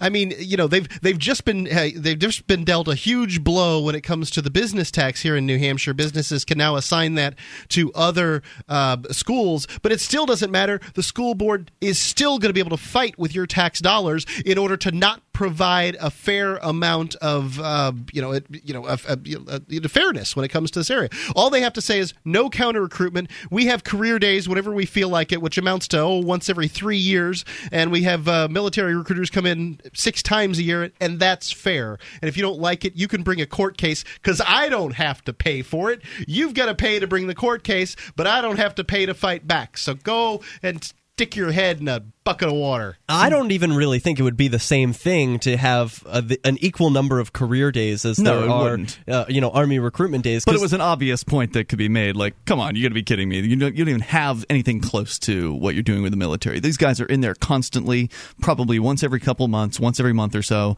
and they are hitting these kids up all the time for military. Well, service. plus it sort of frames the scenario for these kids as hero, not hero. You know, the Mm, sure. okay, so th- this is the the guy with the gun. He liberates people, and this businessman with the tie, you know, he enslaves people. So it's a really different, uh, you know. So this isn't for over. these kids to see. I knew this Good. was. I knew it was going to go in this direction. I mean, bureaucrats' answers always no. Remember, Yes. they always tell us. uh, Derrick J, you and I did a lot of. Should start uh, framing our questions differently. we did a lot of school outreach over the last year, and by the Right, way, and they, they're throwing you. They want to throw you guys in jail for stepping onto the school property to do liberty activist outreach on Yeah. the schools. That they will not let anybody come and do any outreach except the the, the military. you can be. Yeah, a I was surprised killer. you were even allowed to go to the the property of the school. I've been banned from all Keene schools, haven't you? So have I.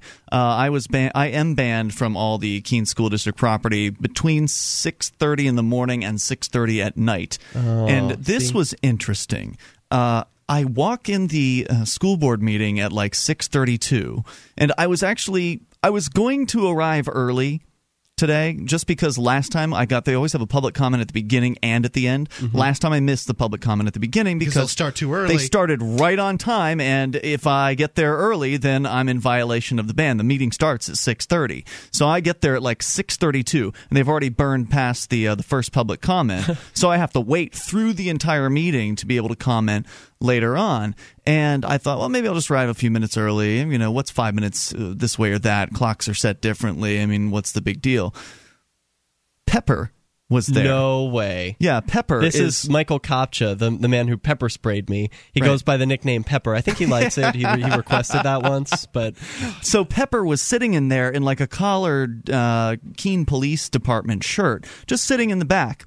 And I'm thinking, that's unusual. Normally, there aren't uh, Keene police officers at these school board meetings. So, what's he doing here? Typically, people won't attend a school board meeting around. I don't know what it's like where you live, but uh, Nobody ty- attends these things. typically, the only people who will attend these meetings are school bureaucrats who are getting some sort of an award. So, like the last the last meeting was the last meeting of the actual school year, and it was packed full of bureaucrats and their families, Patting they were each other on the Yeah, back. they were giving each other awards for like the first 20 minutes and then after the awards ceremony was over they're gone so people are only there when they want something from the school board or they want the school board to stop new, some new program or create some program for them. So what I'm did Pepper want? what is pepper doing here? And i'm like all right well you know i'm going to be here for the whole meeting so we'll see what he's going to say to maybe he's going to address them or they're going to call Keene police to speak on something. And no Nope, he just sat in that meeting the whole time and then uh, ended up leaving at the very end. I suspect he was there because they knew I was coming. Because at the last meeting, I was there because of the counter recruiting tables, and I had spoken to them then, and they said they were going to get back to me on that at this next meeting. So they knew I was going to be there. I bet he was sitting there prepared to arrest me if I walked in early. Now, were you? He was. You said he was not in uniform. He was in a Keene Police uh, t-shirt. A T-shirt. Okay, I don't think that counts. I don't Collared think shirt. they do. They get to. Sport oh, shirt, golf Co- shirt. like, yeah, that's what it looked Oh, like. I didn't okay. take a close, close look at the lo- logo, but I'm pretty sure it was Keene Police. So, like, what is what is it? The the one they wear on Sundays or something? What? Why do they have this uniform? This different? Is, or, I is he don't still an know. officer when he wears it? Did he have a gun? Is he I name sent, out, I badge? sent out a Keene 411 letting folks know that he was there if they wanted to come talk to him, but nobody came, and I didn't get to speak to him because I was talking with some other folks after the meeting. But uh, anyway, I just thought that was kind of an interesting aside. So yeah, so we'll see what happens with this whole counter recruiting thing. I mean, I knew they weren't going to accept it. They're basically spitting in the face of military veterans who want to come and talk to students. And uh, you know, they tried to say, well, there are some clubs that are here at the school, and you could get in touch with the clubs, and then the clubs could possibly, you know, have your military veterans in to speak to their students. well, if they want to keep the them, few people that happen to be in the key club or whatever. Yeah. Rather than the uh, military recruiters, which get to set up a table and in the cafeteria Right. and recruit all day long. sick. Yeah. 855-450-3733. Does this strike anyone as fair? I mean, there's all kinds of apologists for the, the military folks out there. Is this fair? 855 Here on Free Talk Live, we've been pretty excited about the Bitcoin. It's a decentralized, free market digital currency. You can learn more about it at weusecoins.com. But if you already have some Bitcoins and you'd like to spend them, you can spend them at spendbitcoins.com. When you spend Bitcoins on Amazon via spendbitcoins.com, Free Talk Live gets a cut. Or if you're an Australian trying to figure out how to buy Bitcoins, you can buy them with cash at au.spendbitcoins.com. Once again, that's spendbitcoins.com.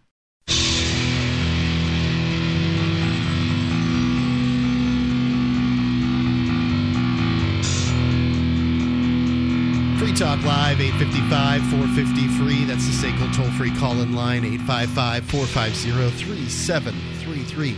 You can give us a call, talk about whatever you want to talk about here on the live Tuesday night edition of Free Talk Live with Mark. Derrick J. And Ian.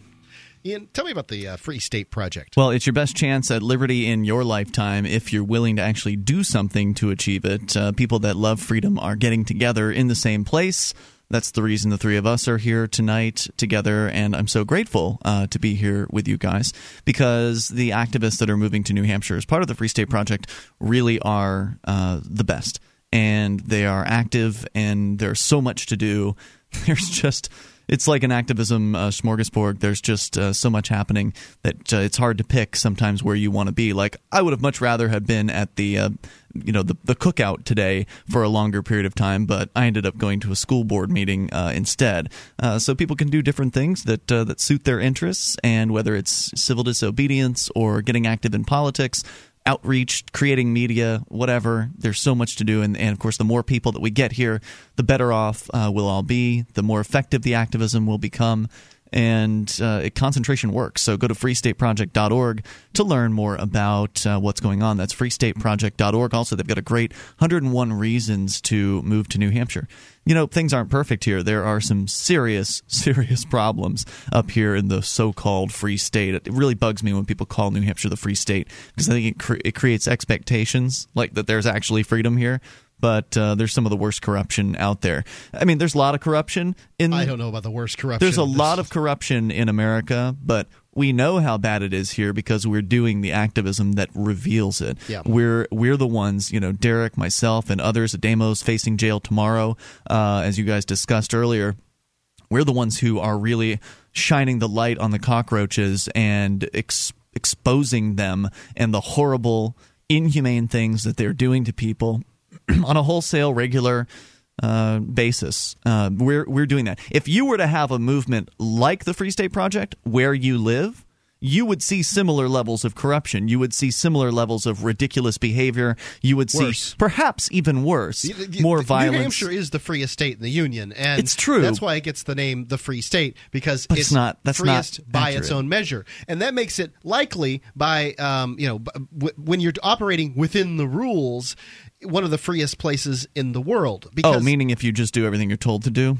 No, I mean, suppose. I mean um, that there are many inefficient governments out there that may have rules that are uh, draconian, but they can't enforce them, Mm-hmm. or at least they don't enforce them even-handedly. So you know you can probably live more freely in a place that has an inefficient government, but if you go by the rules that they have, they're you know they're not very free places. And since the United States, I think, was on the eighth on the uh, the the list of uh, most economically free places in in the world, and you consider that New Hampshire is much freer than New York State, and you could probably put the the you know New Hampshire somewhere on that list in the top five.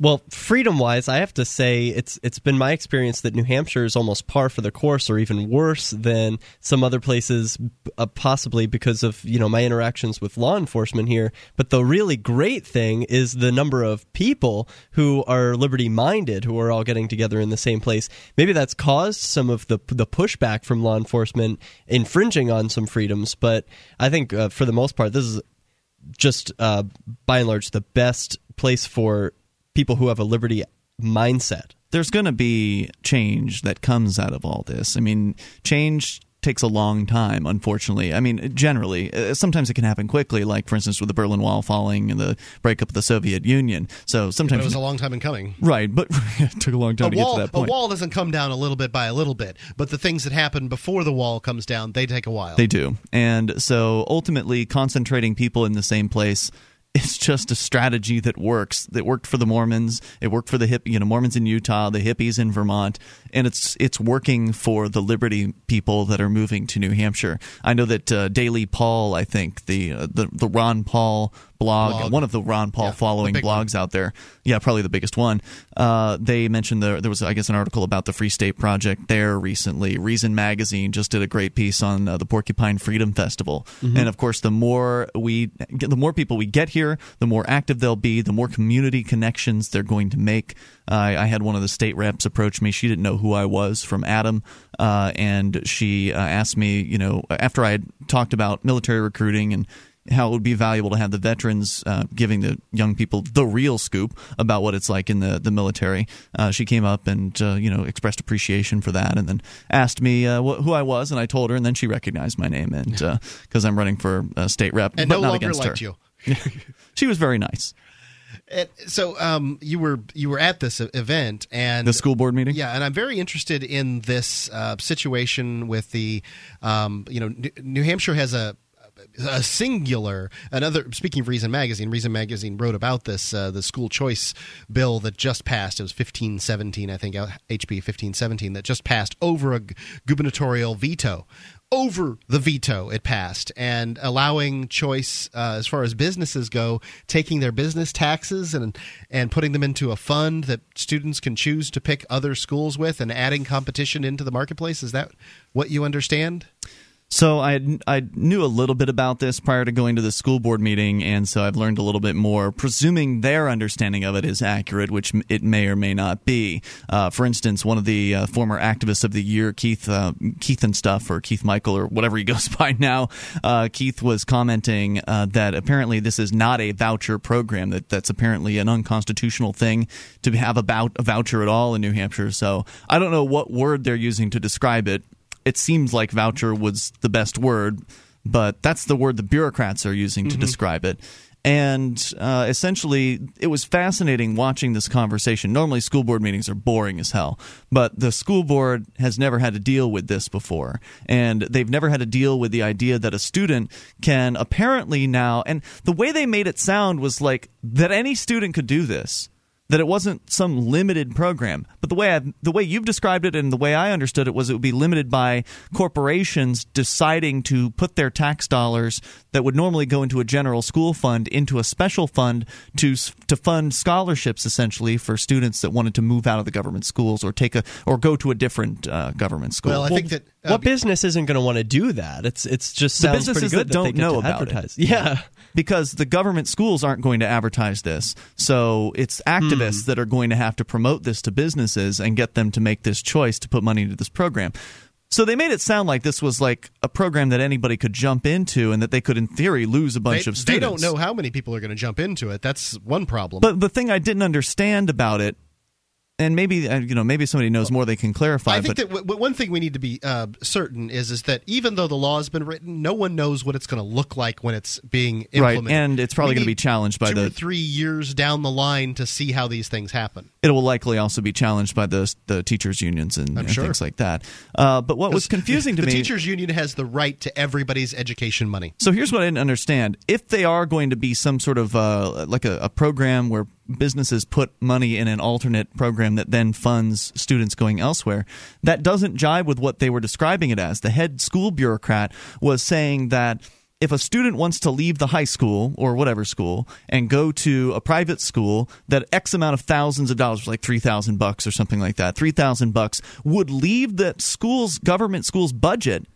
and be you know a check would be cut to the private school so So what would be the problem with that? I mean, well if- the if they're bureaucrats losing, don't want to lose money Yeah, okay, but you're losing a whole student, so presumably you spent that three grand on the student, right? That's what you'd think. So if the student's gone, then they don't need the money for that. Well, but ultimately, having one more student in a class isn't just like adding someone to a jail cell. Isn't really going to increase costs by three thousand dollars. Right. There's no, they, they want the money, and having 24 students or 25 students in a class doesn't really matter. All they have to do is depreciate one more beat up uh, history book, and uh, perhaps depreciate one desk that student might carve their carve their name into.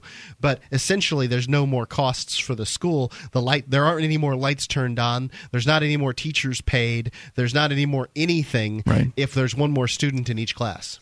So, but that do you see how that doesn't make sense though? Um, they, he's saying that the money's going to come out of the school's budget, not that it be coming from some other program.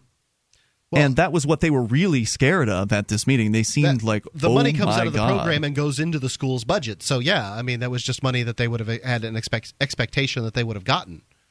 Okay, I'm I'm confused because If they're getting all the money from the business tax, and I don't know where all Yeah. the money from the business tax goes, I don't know. And I didn't read this whole law, and I find laws difficult to understand, and I believe their implementation isn't always how they're written anyway. So, you know, why why go bother, you know, spending all your time reading it when you need to find out how it gets implemented anyhow? But if if this money went into this fund and the, the school expected to get all that money from that fund at one point Mm-hmm. and now people can go to a different fund, then of course they're they feel like they're losing something. they made it sound like there was no limit to the amount of students that could uh, could utilize this program. I hope so. 855 450 free. It's Free Talk Live. You can give us your comments. Do, do, do teachers' unions deserve this money? 855 450 free. Free Talk Live. In every age, a technology is created that upends the foundations of society the wheel, the printing press, the internet. Now, in a world sliding into financial chaos, a new technology is changing the way monetary systems work around the world. It is called Bitcoin. Bitcoin is a new form of money controlled not by banks, governments, or corporations, but through mutual commerce between free individuals. To learn more, visit weusecoins.com.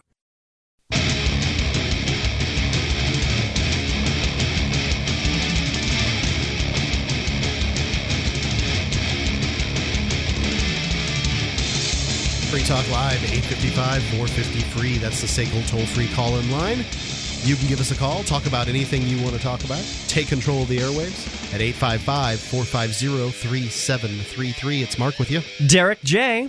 and Ian, Yeah, I love it. Ian's sitting over here in the the dum dum chair. 855-450-3733. It was actually a self-deprecating comment on his part because normally this is your chair, Mark. Yeah, well, people don't know that. Right. Yeah. I was revealing that for them. Oh, thanks.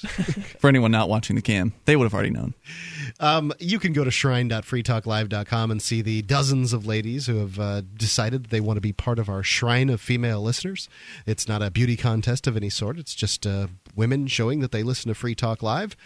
And they prove it by holding some kind of sign or in some other way proving that they're they're listeners. And you can go check it out at shrine.freetalklive.com. It's kind of good for us because it shows program directors that in fact, you know, women do listen to the show. Shrine.freetalklive.com.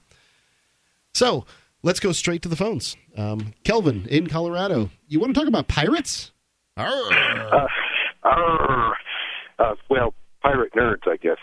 Uh, I was uh, watching uh, the Ridley, Ridley Report. Uh, his latest uh, video that's up there is uh, titled "New Hampshire Sheriff Candidate Vows Limits on Federal Agents" about uh, Frank Szabo uh, running for sheriff. And about at about four minutes and 24 seconds in there, there's a little clip sliced in uh, showing a couple of uh, allegedly federal bureaucrats uh, standing around on a street corner, uh, apparently from the FCC, uh, tr- investigating some unlicensed radio station broadcasting LRN.FM. Uh, so I was wondering Before you go could- on, LRN.FM is a uh, network that we uh, sort of run here. We we have uh, gr- grandfathered or uh, we're, we're, husbanding here on Free Talk Live in order to bring other liberty-minded shows to light.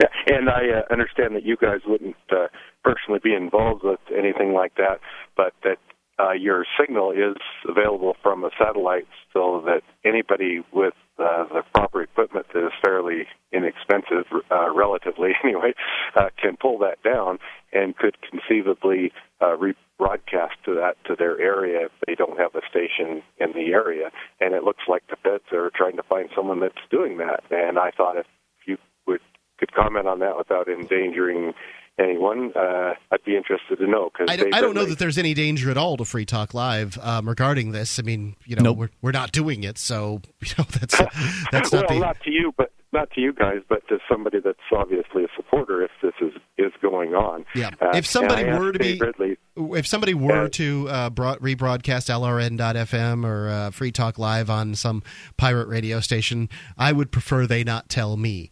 Um, but you know, as as the case may be, in this circumstance, it looks like uh, you know it's it's happened before, and it looks like it's happening again. Somebody's uh, broadcasting LRN.FM, which they could broadcast any audio stream on the internet. It doesn't have to be Free Talk Live or LRN.FM. It could be anything. It could be the 700 Club or whatever. Okay, so the video that you're talking about, Kelvin, uh, was video that uh, I shot, and that happened here in Keene, where the FCC was hunting around for a, uh, a community radio station that was operating without an FCC license. And uh, that was uh, a couple years ago now at this point. And for whatever reason, it doesn't come up when you type FCC into Free Keene. But if you go to YouTube and search for FCC Keene, it's the first video that uh, that comes up for you there and that should give you some sort of indication if you watch the full video what was going on at that time. because I uh, emailed uh, Mr. Ridley and he replied that he did, you know, asking for more information, and he replied that he didn't really uh, know anything about it. So I, I don't know, but uh, Maybe he was just uh, was- being coy. I don't know. Yes, my, my understanding was that you could pretty much get away with uh, pirate broadcasting as long as you're not interfering with any, you know, licensed stations oper- It operations. Or, depends. It really Uh, seems to depend. In some in some places, uh, there have been uh, let's call them community radio stations operating on, in an unlicensed manner uh, for years and years, and nobody seems to care. Usually, these are in less populated areas.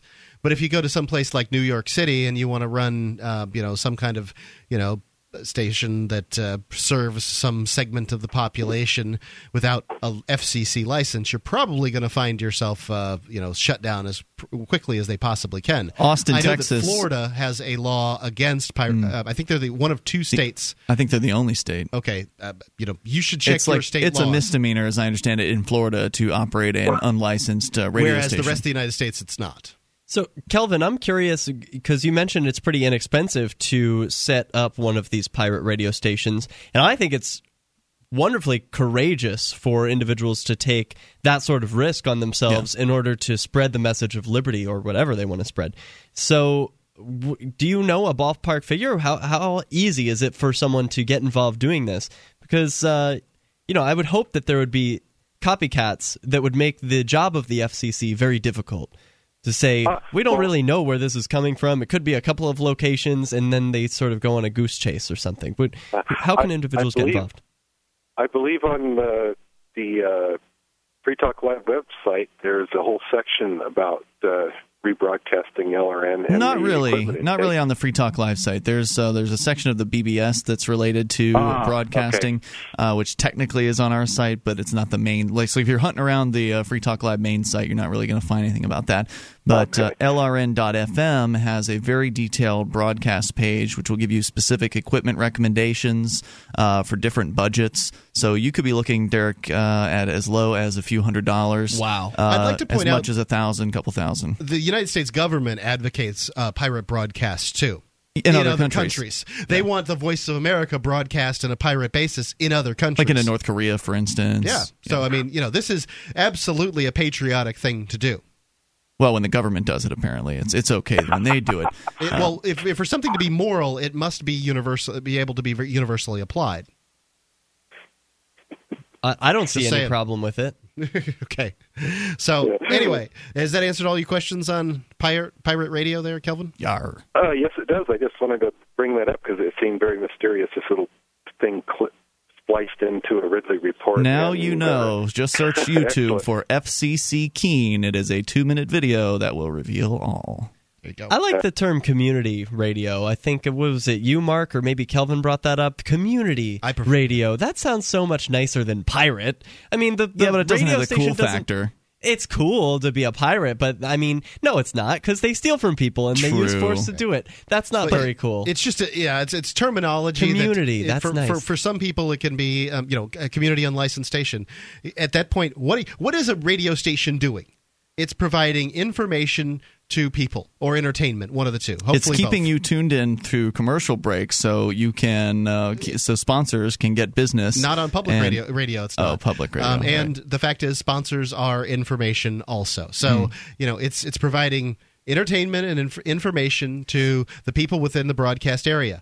To call that a pirate seems really kind of like a strange thing to say. it's to the me. opposite of a pirate. It's something that gives. Right, it gives. You know, it doesn't I, take. I tend to agree with you, and I like to lean away from using pirate radio. But at the same time, pirate radio has different connotations than does pirates. I mean, there's the movie Yep. Pirate Radio. There have been other movies about pirate radio. I admit, you know, the pirate can be a cool term depending on how it's applied. Pirate Yeah. radio. I think words have magic power, and when you're explaining what a pirate radio station is to somebody, excuse me, community radio station, Who doesn't I'm falling know? victim. Who doesn't know what a pirate radio station is? I mean, I suppose I didn't know. I thought the that. whole radio thing was magic. I thought they had certain frequencies that have been around since 1900 and they've never changed. Well, you know what I'd like like- to comment on uh, something you said earlier, Derrick J. Is that people that run uh, community micro micro is another word that they'll they'll use uh, or cute. pirate radio stations.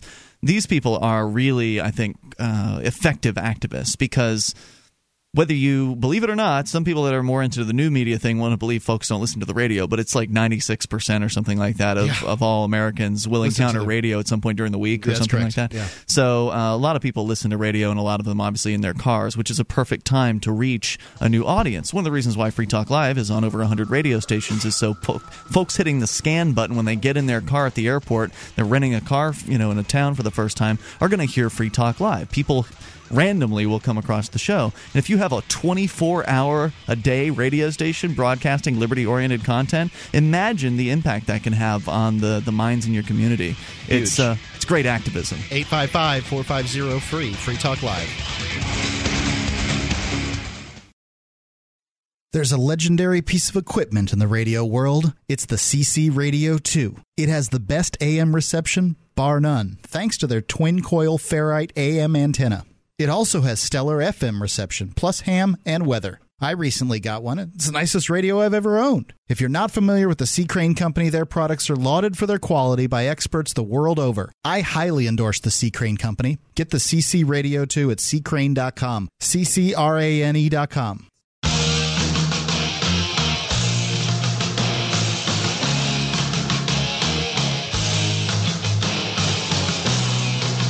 Talk Live, 855 453. That's the SACL toll free call in line, 855 450 3733.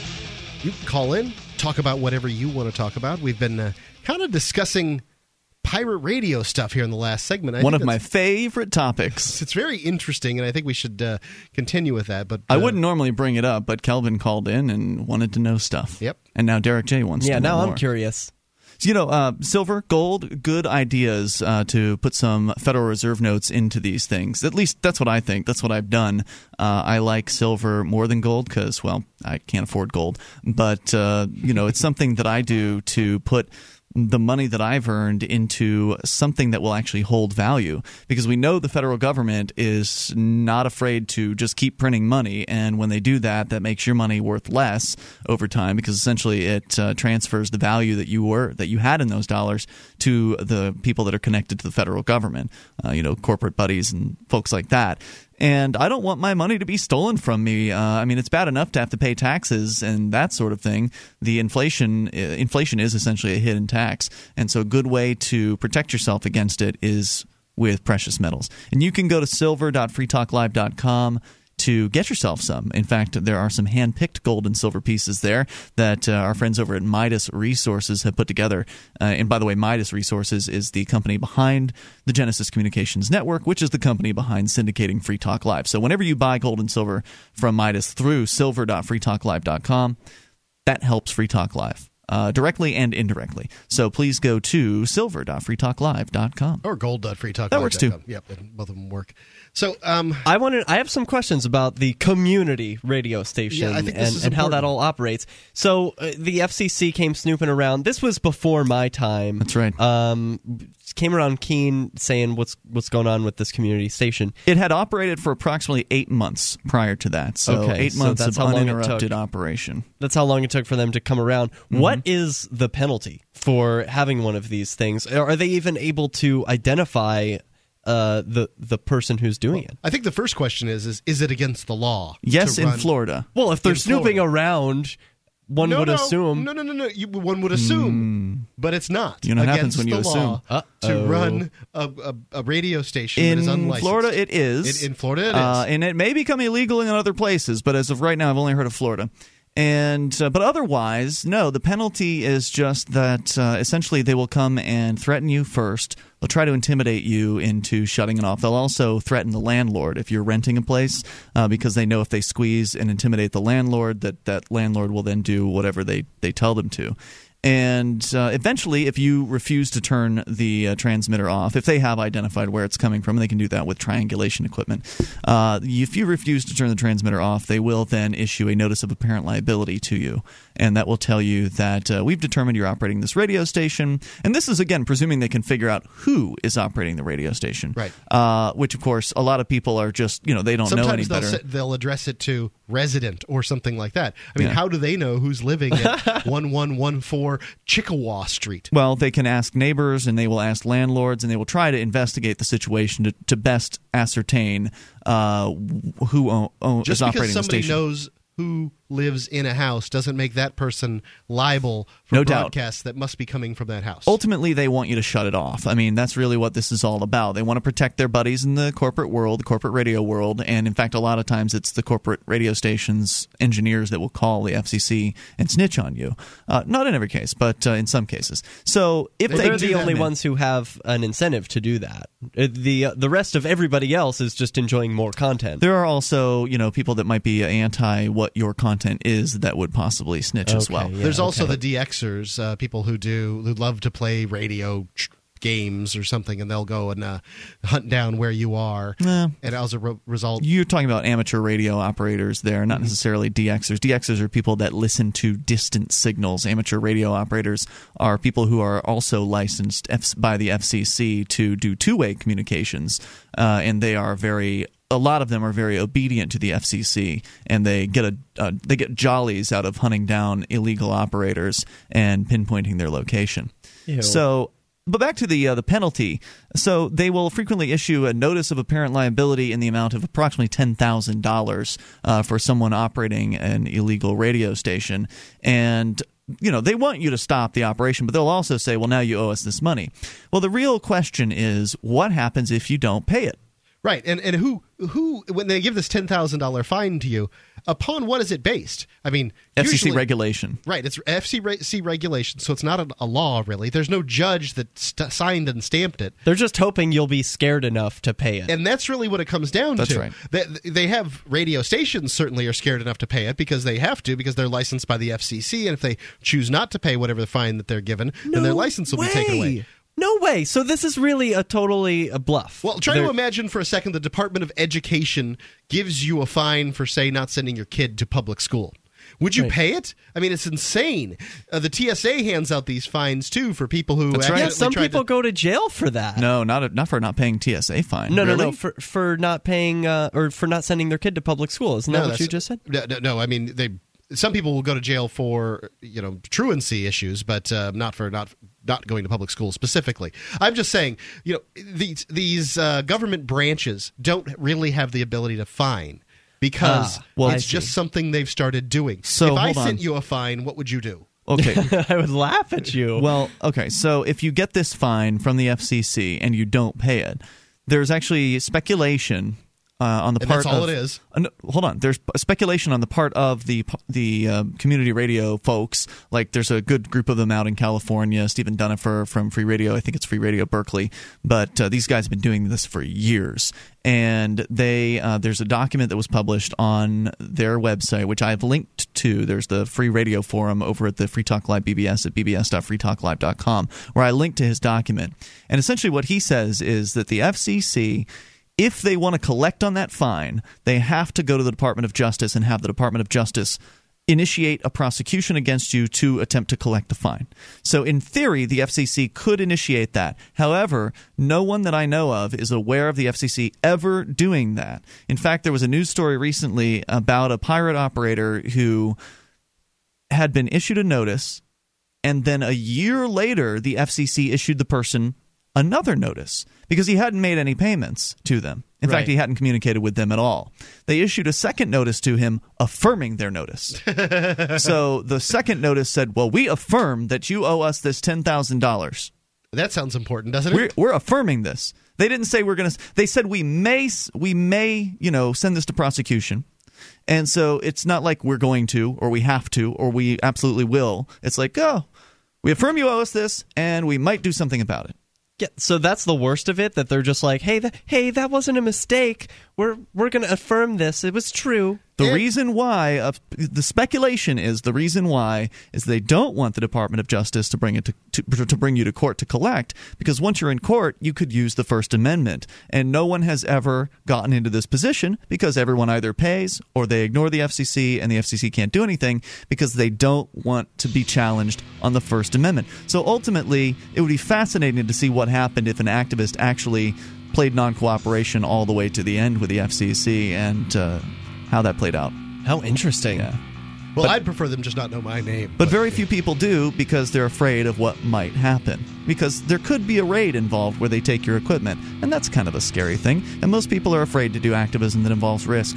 855 450 3733. Free Talk Live.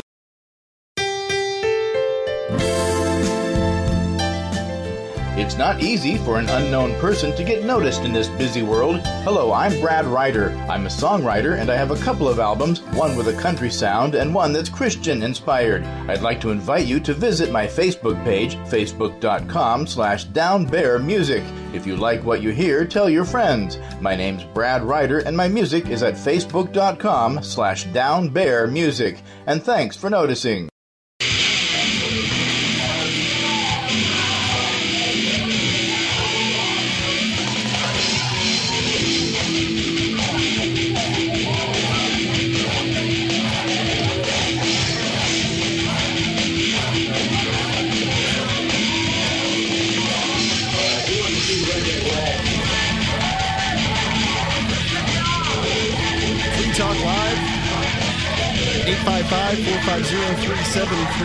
That sounds horrible. I don't know what Board that up? terrible noise is. some kind of weird microphone noise.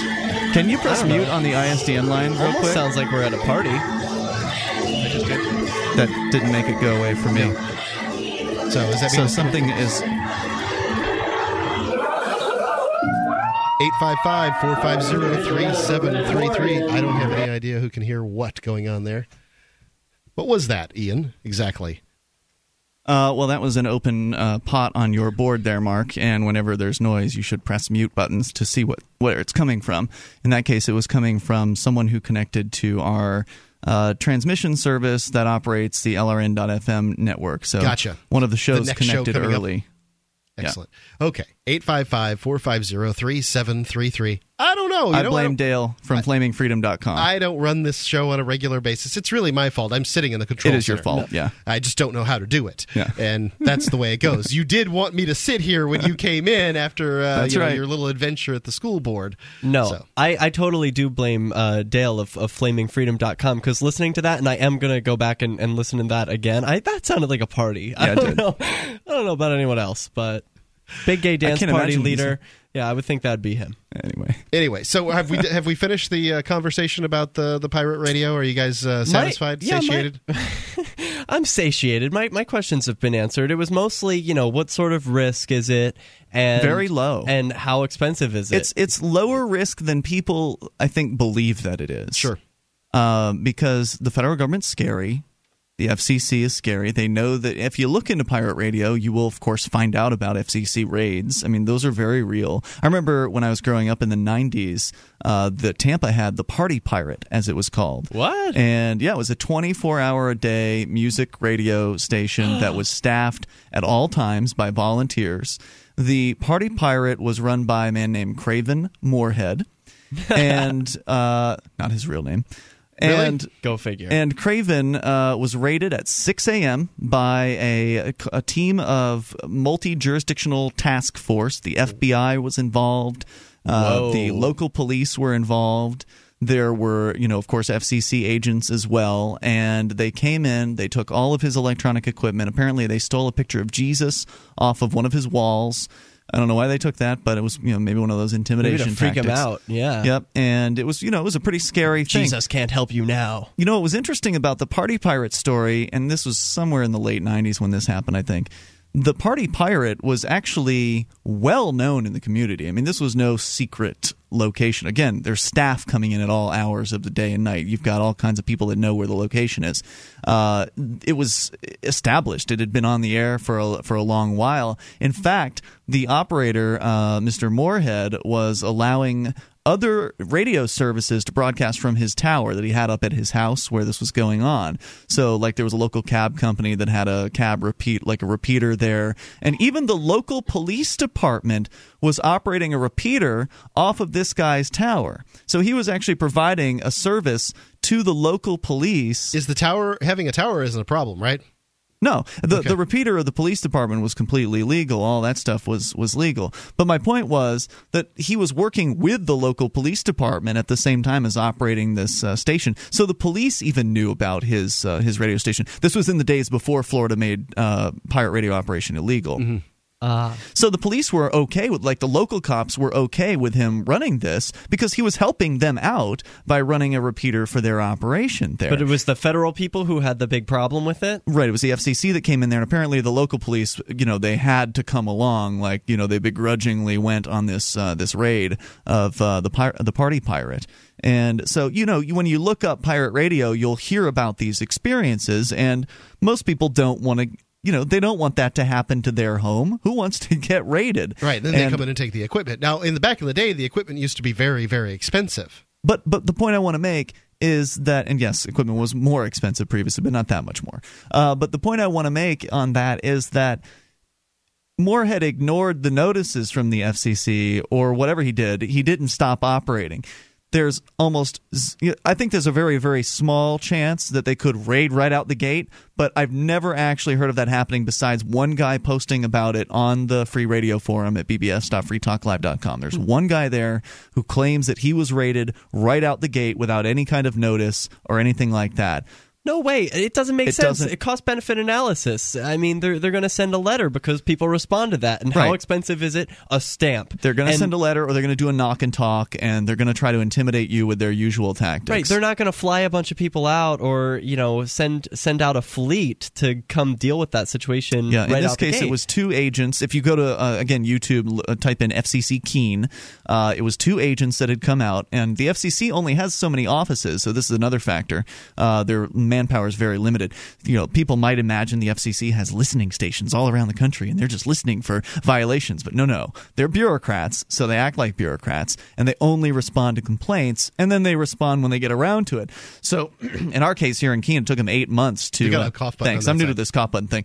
Uh, I don't normally sit here, but uh, these bureaucrats took eight months to come out, and what they did when they came out was they were essentially canvassing the neighborhood, trying to talk to, to neighbors about who was possibly operating the uh, the pirate radio operation. Do you know what kind of questions they were asking?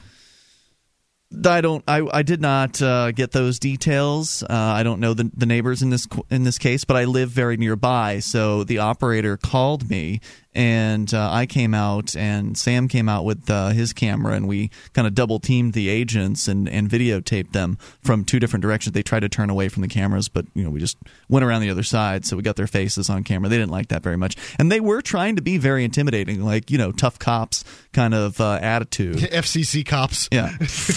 and uh, you know the the transmitter got shut off after that, and we never heard from them again. So you know they didn't do a raid in the in the case of the Keene station. It was in fact they never even got to the letter. It was just them crawling about, made the operator nervous. He shut the station down, and that's what they want uh, to happen. They just want you to turn the station off. So you turn the station off, let the FCC go away, move the transmitter location, flip it back on. Yeah, it ju- it does seem sort of as, as simple as that. I do wonder why. It's as simple as that, but it's do it. getting the people to be willing to, to operate a transmitter at their location that is the tricky part. So it's a simple thing It's to put a activism station that goes together. on at your house, Right. which uh, well, you, know, could in theory set It up a doesn't trans- have to. Right, you could in theory set up a transmitter in some remote location. All if you, you really had a remote location, right, all you have to have is power in order to operate one of these uh, radio stations. well, okay. So Well, you have to have a lot of it. It's not something you can Not have a battery, much. right? I don't can't- know. I don't know enough about batteries and how much wattage they can provide, but I mean, you're only talking about transmitters that run, you know, 25, 50 watts. So it's basically, you know, if you can power a light bulb, you can power a radio station. Wow. So this is something that really could be put in the woods. In theory, yes. Wow. if the woods had power. Well, The bat- we're talking about a battery, yeah, but the, then you've got to do right. maintenance. You've got to come Yeah, out and that recharge the battery or replace it and Okay. Anyway, there are options for That people. is very And interesting. If you are interested in this topic, uh, there's information at lrn.fm. Just click the broadcast uh, button at the top. Well, you know, and if you are looking for uh, great radio reception, you can go to ccrane.com and get the uh, this radio that I've got, the CC Radio 2. It has the best AM reception in the world, bar none, thanks to its twin coil ferrite AM antenna. It gets stellar FM reception plus ham and ra- uh, weather also. Um, it's the nicest radio I've, I've ever had, and you can get one um, at ccrane.com. This is a legendary piece of equipment. Um, you know, I've been hearing about it for, for many years, and I'm glad to finally get one. Ccrane.com, or you can call them at 800 522 8863. It's 800 522 8863. When you mention Free Talk Live, when you check out, whether it's on the website or through the telephone, you'll get a free flashlight, one of those little uh, little LED v- deals, and everybody can use a free flashlight. 800 522 8863, ccrane.com. Coupon code, well, I guess it's just, just mention Free Talk Live. And you can give us a call at, uh, here in this final segment at 855 450 3733. Free Talk Live, 800, excuse me, 855 450 free.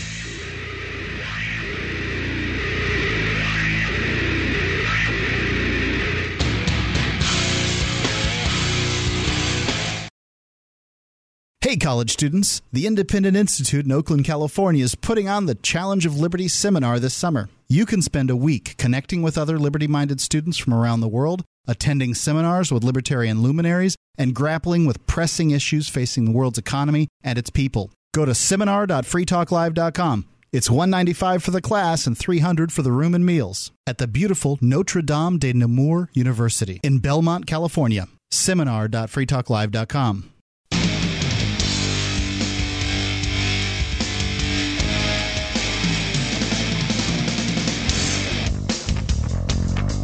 Talk Live, 855 450 free. If you give us a call now, we might be able to slip you in here in the final segment of the show, 855 450 3733. It's Mark with you. Derrick J. And Ian. And uh, as I said, 855 450 3733. Derrick, we were talking about um, Obama was uh, making us a little more free with his most recent executive order, and apparently he took over. I guess claim that the federal government essentially owns all the infrastructure in all the world that uh, runs the internet. Does that sound right? Yeah, commercial, government, and privately owned. Okay. So that's where we start off from. He he sends this order saying, "Okay, I own everything, and if if I ever want to take over all of them in one sweep, I can do that." And so, in part of the order, Obama is like, "All right, so." At some point, I'm going to have to task certain people with doing the job that's going to make this uh, possible. And so he tasked the Department of Homeland Security with drafting a plan during the next 60 days to explain how the DHS will command the government's emergency telecommunication service. I think that's the thing where it goes like burn, burn, and then has the horrible color bars. Is That's that the right? Emergency broadcast system. All right. Well, I'm wrong. So as as well as other telecom It is. conduits. It really does. You know, if you are one of those people that sleeps with the radio on, and I used to do this when I was younger, that thing will rake you right up. It better. if it doesn't, there's something wrong. and it's always a test. Sure.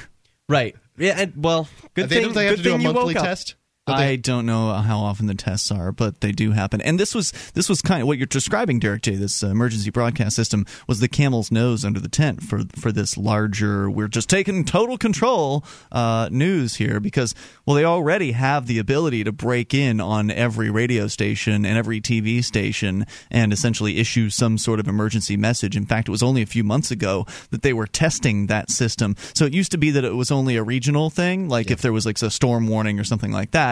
And then they made a national version that they tested nationally uh, several months ago. There was some failures in that national test. Of course, it's government, uh, but I don't know where they're at with making it work 100%. But they're on the way, and now they're saying they can take it all over. This Basically, is the- version 3.0, it seems. yeah. The federal government can break in on any radio or television broadcast and put whatever they want on it. That's correct. for as long unless as they want. unless it's pirate radio or uh, micro radio, because they can't break in on your station if you're running it. Community radio for the win. That's right. So it, it says uh, just to finish And a lot up of small article- broadcasters, by the way, I'm sorry for interrupting, Derrick. A lot of small broadcasters, their e, um, uh, EBS system isn't up to par anyway. Then they'll get a fine from the FCC if they get caught. Okay. In order to be able to spread the White House's message across the country, President Obama also asks for the purchasing of equipment and services that will enable such. So it sounds like, you know, the V for Vendetta, the way he like broke in on all the TV screens. It really seems like that's what he's trying to do. yeah, except the like, evil version of, the, of that. yeah, it's like uh, you know some some mad scientist. Uh, you know, I've taken over all of your televisions and your radios, and now I don't know. I assume I want to think that the people who are setting up all this stuff have good intentions and are, are saying What could oh, possibly be the good intention of the government breaking into every television and radio station? and your internet connection. I mean, in theory, if this, I don't know how they're going to implement this system. They're obviously going to need the assistance of the internet service providers. But in theory, if they want to flip this switch, if they can actually get this thing hooked up correctly, they could just take over all DNS requests and send it all to the same website. I- We're sorry, but we have to uh, issue this message to you, so your regular internet uh, access will be restored when we feel like it. Well, yeah, uh, of course, all all sorts of horrible infringements on on people's uh, freedoms and the, their abilities to communicate will happen. But you know, I, I can imagine that there would be people who say, "Well, what if there's a bio uh, me- uh, chemical warfare and you know people are dropping bombs all over the major cities and And these, how uh, would the government communicating with me be, um, if any way, beneficial? And what is what what's the evidence that the government's going to have the right information? okay?" I mean, that's really what it comes down yes, to. that's what I would tell those people. I, mean, I guess. And to tell the people that were put in the Superdome in uh, uh, down in Louisiana during Hurricane Katrina, when the government didn't give them any food or water for like three days, the, the you know the, there was no plumbing. They were crapping on the uh, in, out out in the, uh, the the stadium, and people were the women, women were getting raped. I mean, it was So if we had this system, symbol. so if we had this system. system at that time, maybe the radio stations would be broadcasting. Please report to the Superdome. You'll be taken care of. right. Well- and, and, you know, and this is what it comes down to: what bureaucrat's going to take responsibility for whatever bad information's out there? Well, that's- These- the government was telling uh, trailers full of water coming from Walmart to turn around. We don't need you. While people were, I mean, suffering at the Superdome, while the cops were opening up and shooting people on the bridges during an emergency. The last people I want to talk to are the government. Well, this is what really gives me a lot of hope uh, with community radio because, as you said, the government people wouldn't be able to chop in on people who are just setting up their own community way. station. So, you know, that could really give some people uh, a prayer. uh, You'd when- become vital in that case. I mean, if the government actually uh, does this, or when they do this, and every station is broadcasting the same stuff, people are going to be hitting their seek button on their radio, and if you've got something different on the air, you're going to be the one getting the listeners. That's true. Yeah. I don't know if they'll come back later, and uh, you know it's hard to keep pirate radio stations going, but you know, and, and, as the case may be. So, um, is that the it, it, that, that all the information? that is that is the finality of the article. I I just am The scary stuff, man. yeah. I, I, I, kind of hardly thought imagine the government taking over the internet, but uh, this was done in executive order. It was done without a vote from Congress, as though that would make it any better. Um, it was, you know, this is this is all over the world. It's not just the United States. Oh, wait, wait, all over the world. Sure. it's yeah. It's it's the Sure. whole world. The, gov- the Yeah. United States government believes itself to rule the planet. These What? people. How can that be No, possible? let me let me read from the order itself. could it State, possible? local, territorial, and tribal governments, private sector entities, and the public, allies, and other nations. Meaning Everyone. I don't- Allies no, and other I'm sorry. Just because he writes it in an executive order, That I'm going means to the balk at government that will, one. Uh, the I, government will attempt no. to implement it, and once the United States government attempts to implement it, I mean, how much of the internet backbone does the United States government have? Yeah, well, And then you consider actually, all the internet NATO is much faster in a lot of nations around the world. Look, the people in the, on the internet aren't going to want to be effed with on this one, and I think that just be look, I think they can do it to TV and radio because those guys are corporate lapdogs. They're going to do whatever they're told. Their licenses are on the line. That much they can do. We know that much, but taking control of the entire internet. Yeah, they would need all the internet ser- service providers to jump on board with this. That's a pretty big project. Aren't there This is- fewer and fewer of those every year, though, as they get there's like, consolidation control- in, in that industry, but uh, but still, even if they could do it in the U.S., I really don't think they could pull that off worldwide. I don't think so. Well, Well, it's regardless of whether or not they, uh, you know, can pull it off. Uh, they, they can Our pull geeks would they know, can though. claim they can claim that they'll pull it off. I would like to invite the geeks to uh, to call in the uh, tech whizzes that listen to this program that absolutely know why they can't do this. Like there's there's a reason why this is not going to be possible on a worldwide basis. Well, and it's or not- maybe there is no reason and I'm completely wrong. no, I think you're right. And even though I don't know the geek uh, reason why, I've from experience learned that whenever a government tries to implement something, they're all they're doing is waving some magic wand and saying magic words over you know the empty air. You know, yeah, uh, make it so that we get to see everything that people write and we have it all on record. You know, and I'm, I'm waving my hand here. So they, no, that's not going to happen. I mean, he he just pretty much dumped this job off on guys from the Department of Homeland Security saying, uh, you, you figure out how to make this happen, guys. So I, I don't think they have a prayer. Right. I I want to be able to take over the internet when things happen, but um, you know, somebody else needs to implement this. I mean, really, this is it just goes to show the kind of management that's going on over there. Really? I mean, you think that's going to happen? Somebody's just going to be able to take over the internet for you? I don't think it can happen, but that's what it says. Yeah, I trust that uh, the internet whiz tech whiz guys are going to keep us safe. Uh, they have thus far. They have rebuffed the government's uh, attempts at controlling people and controlling servers and such. And yeah, there's some obedient corporate dogs out there that will do whatever they're told when the government tells them to jump. But I think that the the people on the internet want to be free. It's hard to take it's hard to take freedom away from folks in one fell swoop like that. And you know, SOPA didn't pan out, and this I don't think is going to pan out. Well, either. especially with the anonymity of the internet, uh, you know, with groups like Anonymous, you know, Right. who, who have Right. what Wh- taken where's down the, big CIA lineup website. Of, where's the big lineup of them going to jail? I mean, they've they've gotten a few of them, but they haven't gotten most of them. The No anonymous way. movement told the, f- y- the the most powerful people in the world to go take a long walk off a short pier. they haven't even gotten a percentage of a percentage of anonymous. No, I mean, No, it- and the it's ones they ridiculous. did do, the ones they did get, it was in the same old fashion of getting a snitch to just uh, right. let them know about the rest. So they've been warned. That's how these people are going to operate. They want to go after Assange because Assange is camera hound, and uh, you know he has really no business having run uh, anything like WikiLeaks. That should be run by people who are not camera hounds. But uh, Well, they if- always target the leader. yeah. Or Hey, would they perceive, perceive of as the leader? Well, in the meantime, freetalklive.com. You can check it out there. Go post stories that are of interest to you. freetalklive.com. And live for your dance time. The three most important things you can do for Free Talk Live are one, share one episode a week on Facebook or in some other social networking site. Two, buy the things you buy online through shop.freetalklive.com. Three, give three bucks a month to the AMP program. You like your friends, you like Free Talk Live, like your friends enough to share something you like with them. Help Free Talk Live get into more ears. Podcast listeners are the most important area of growth for Free Talk Live. Please share one episode a week on Facebook.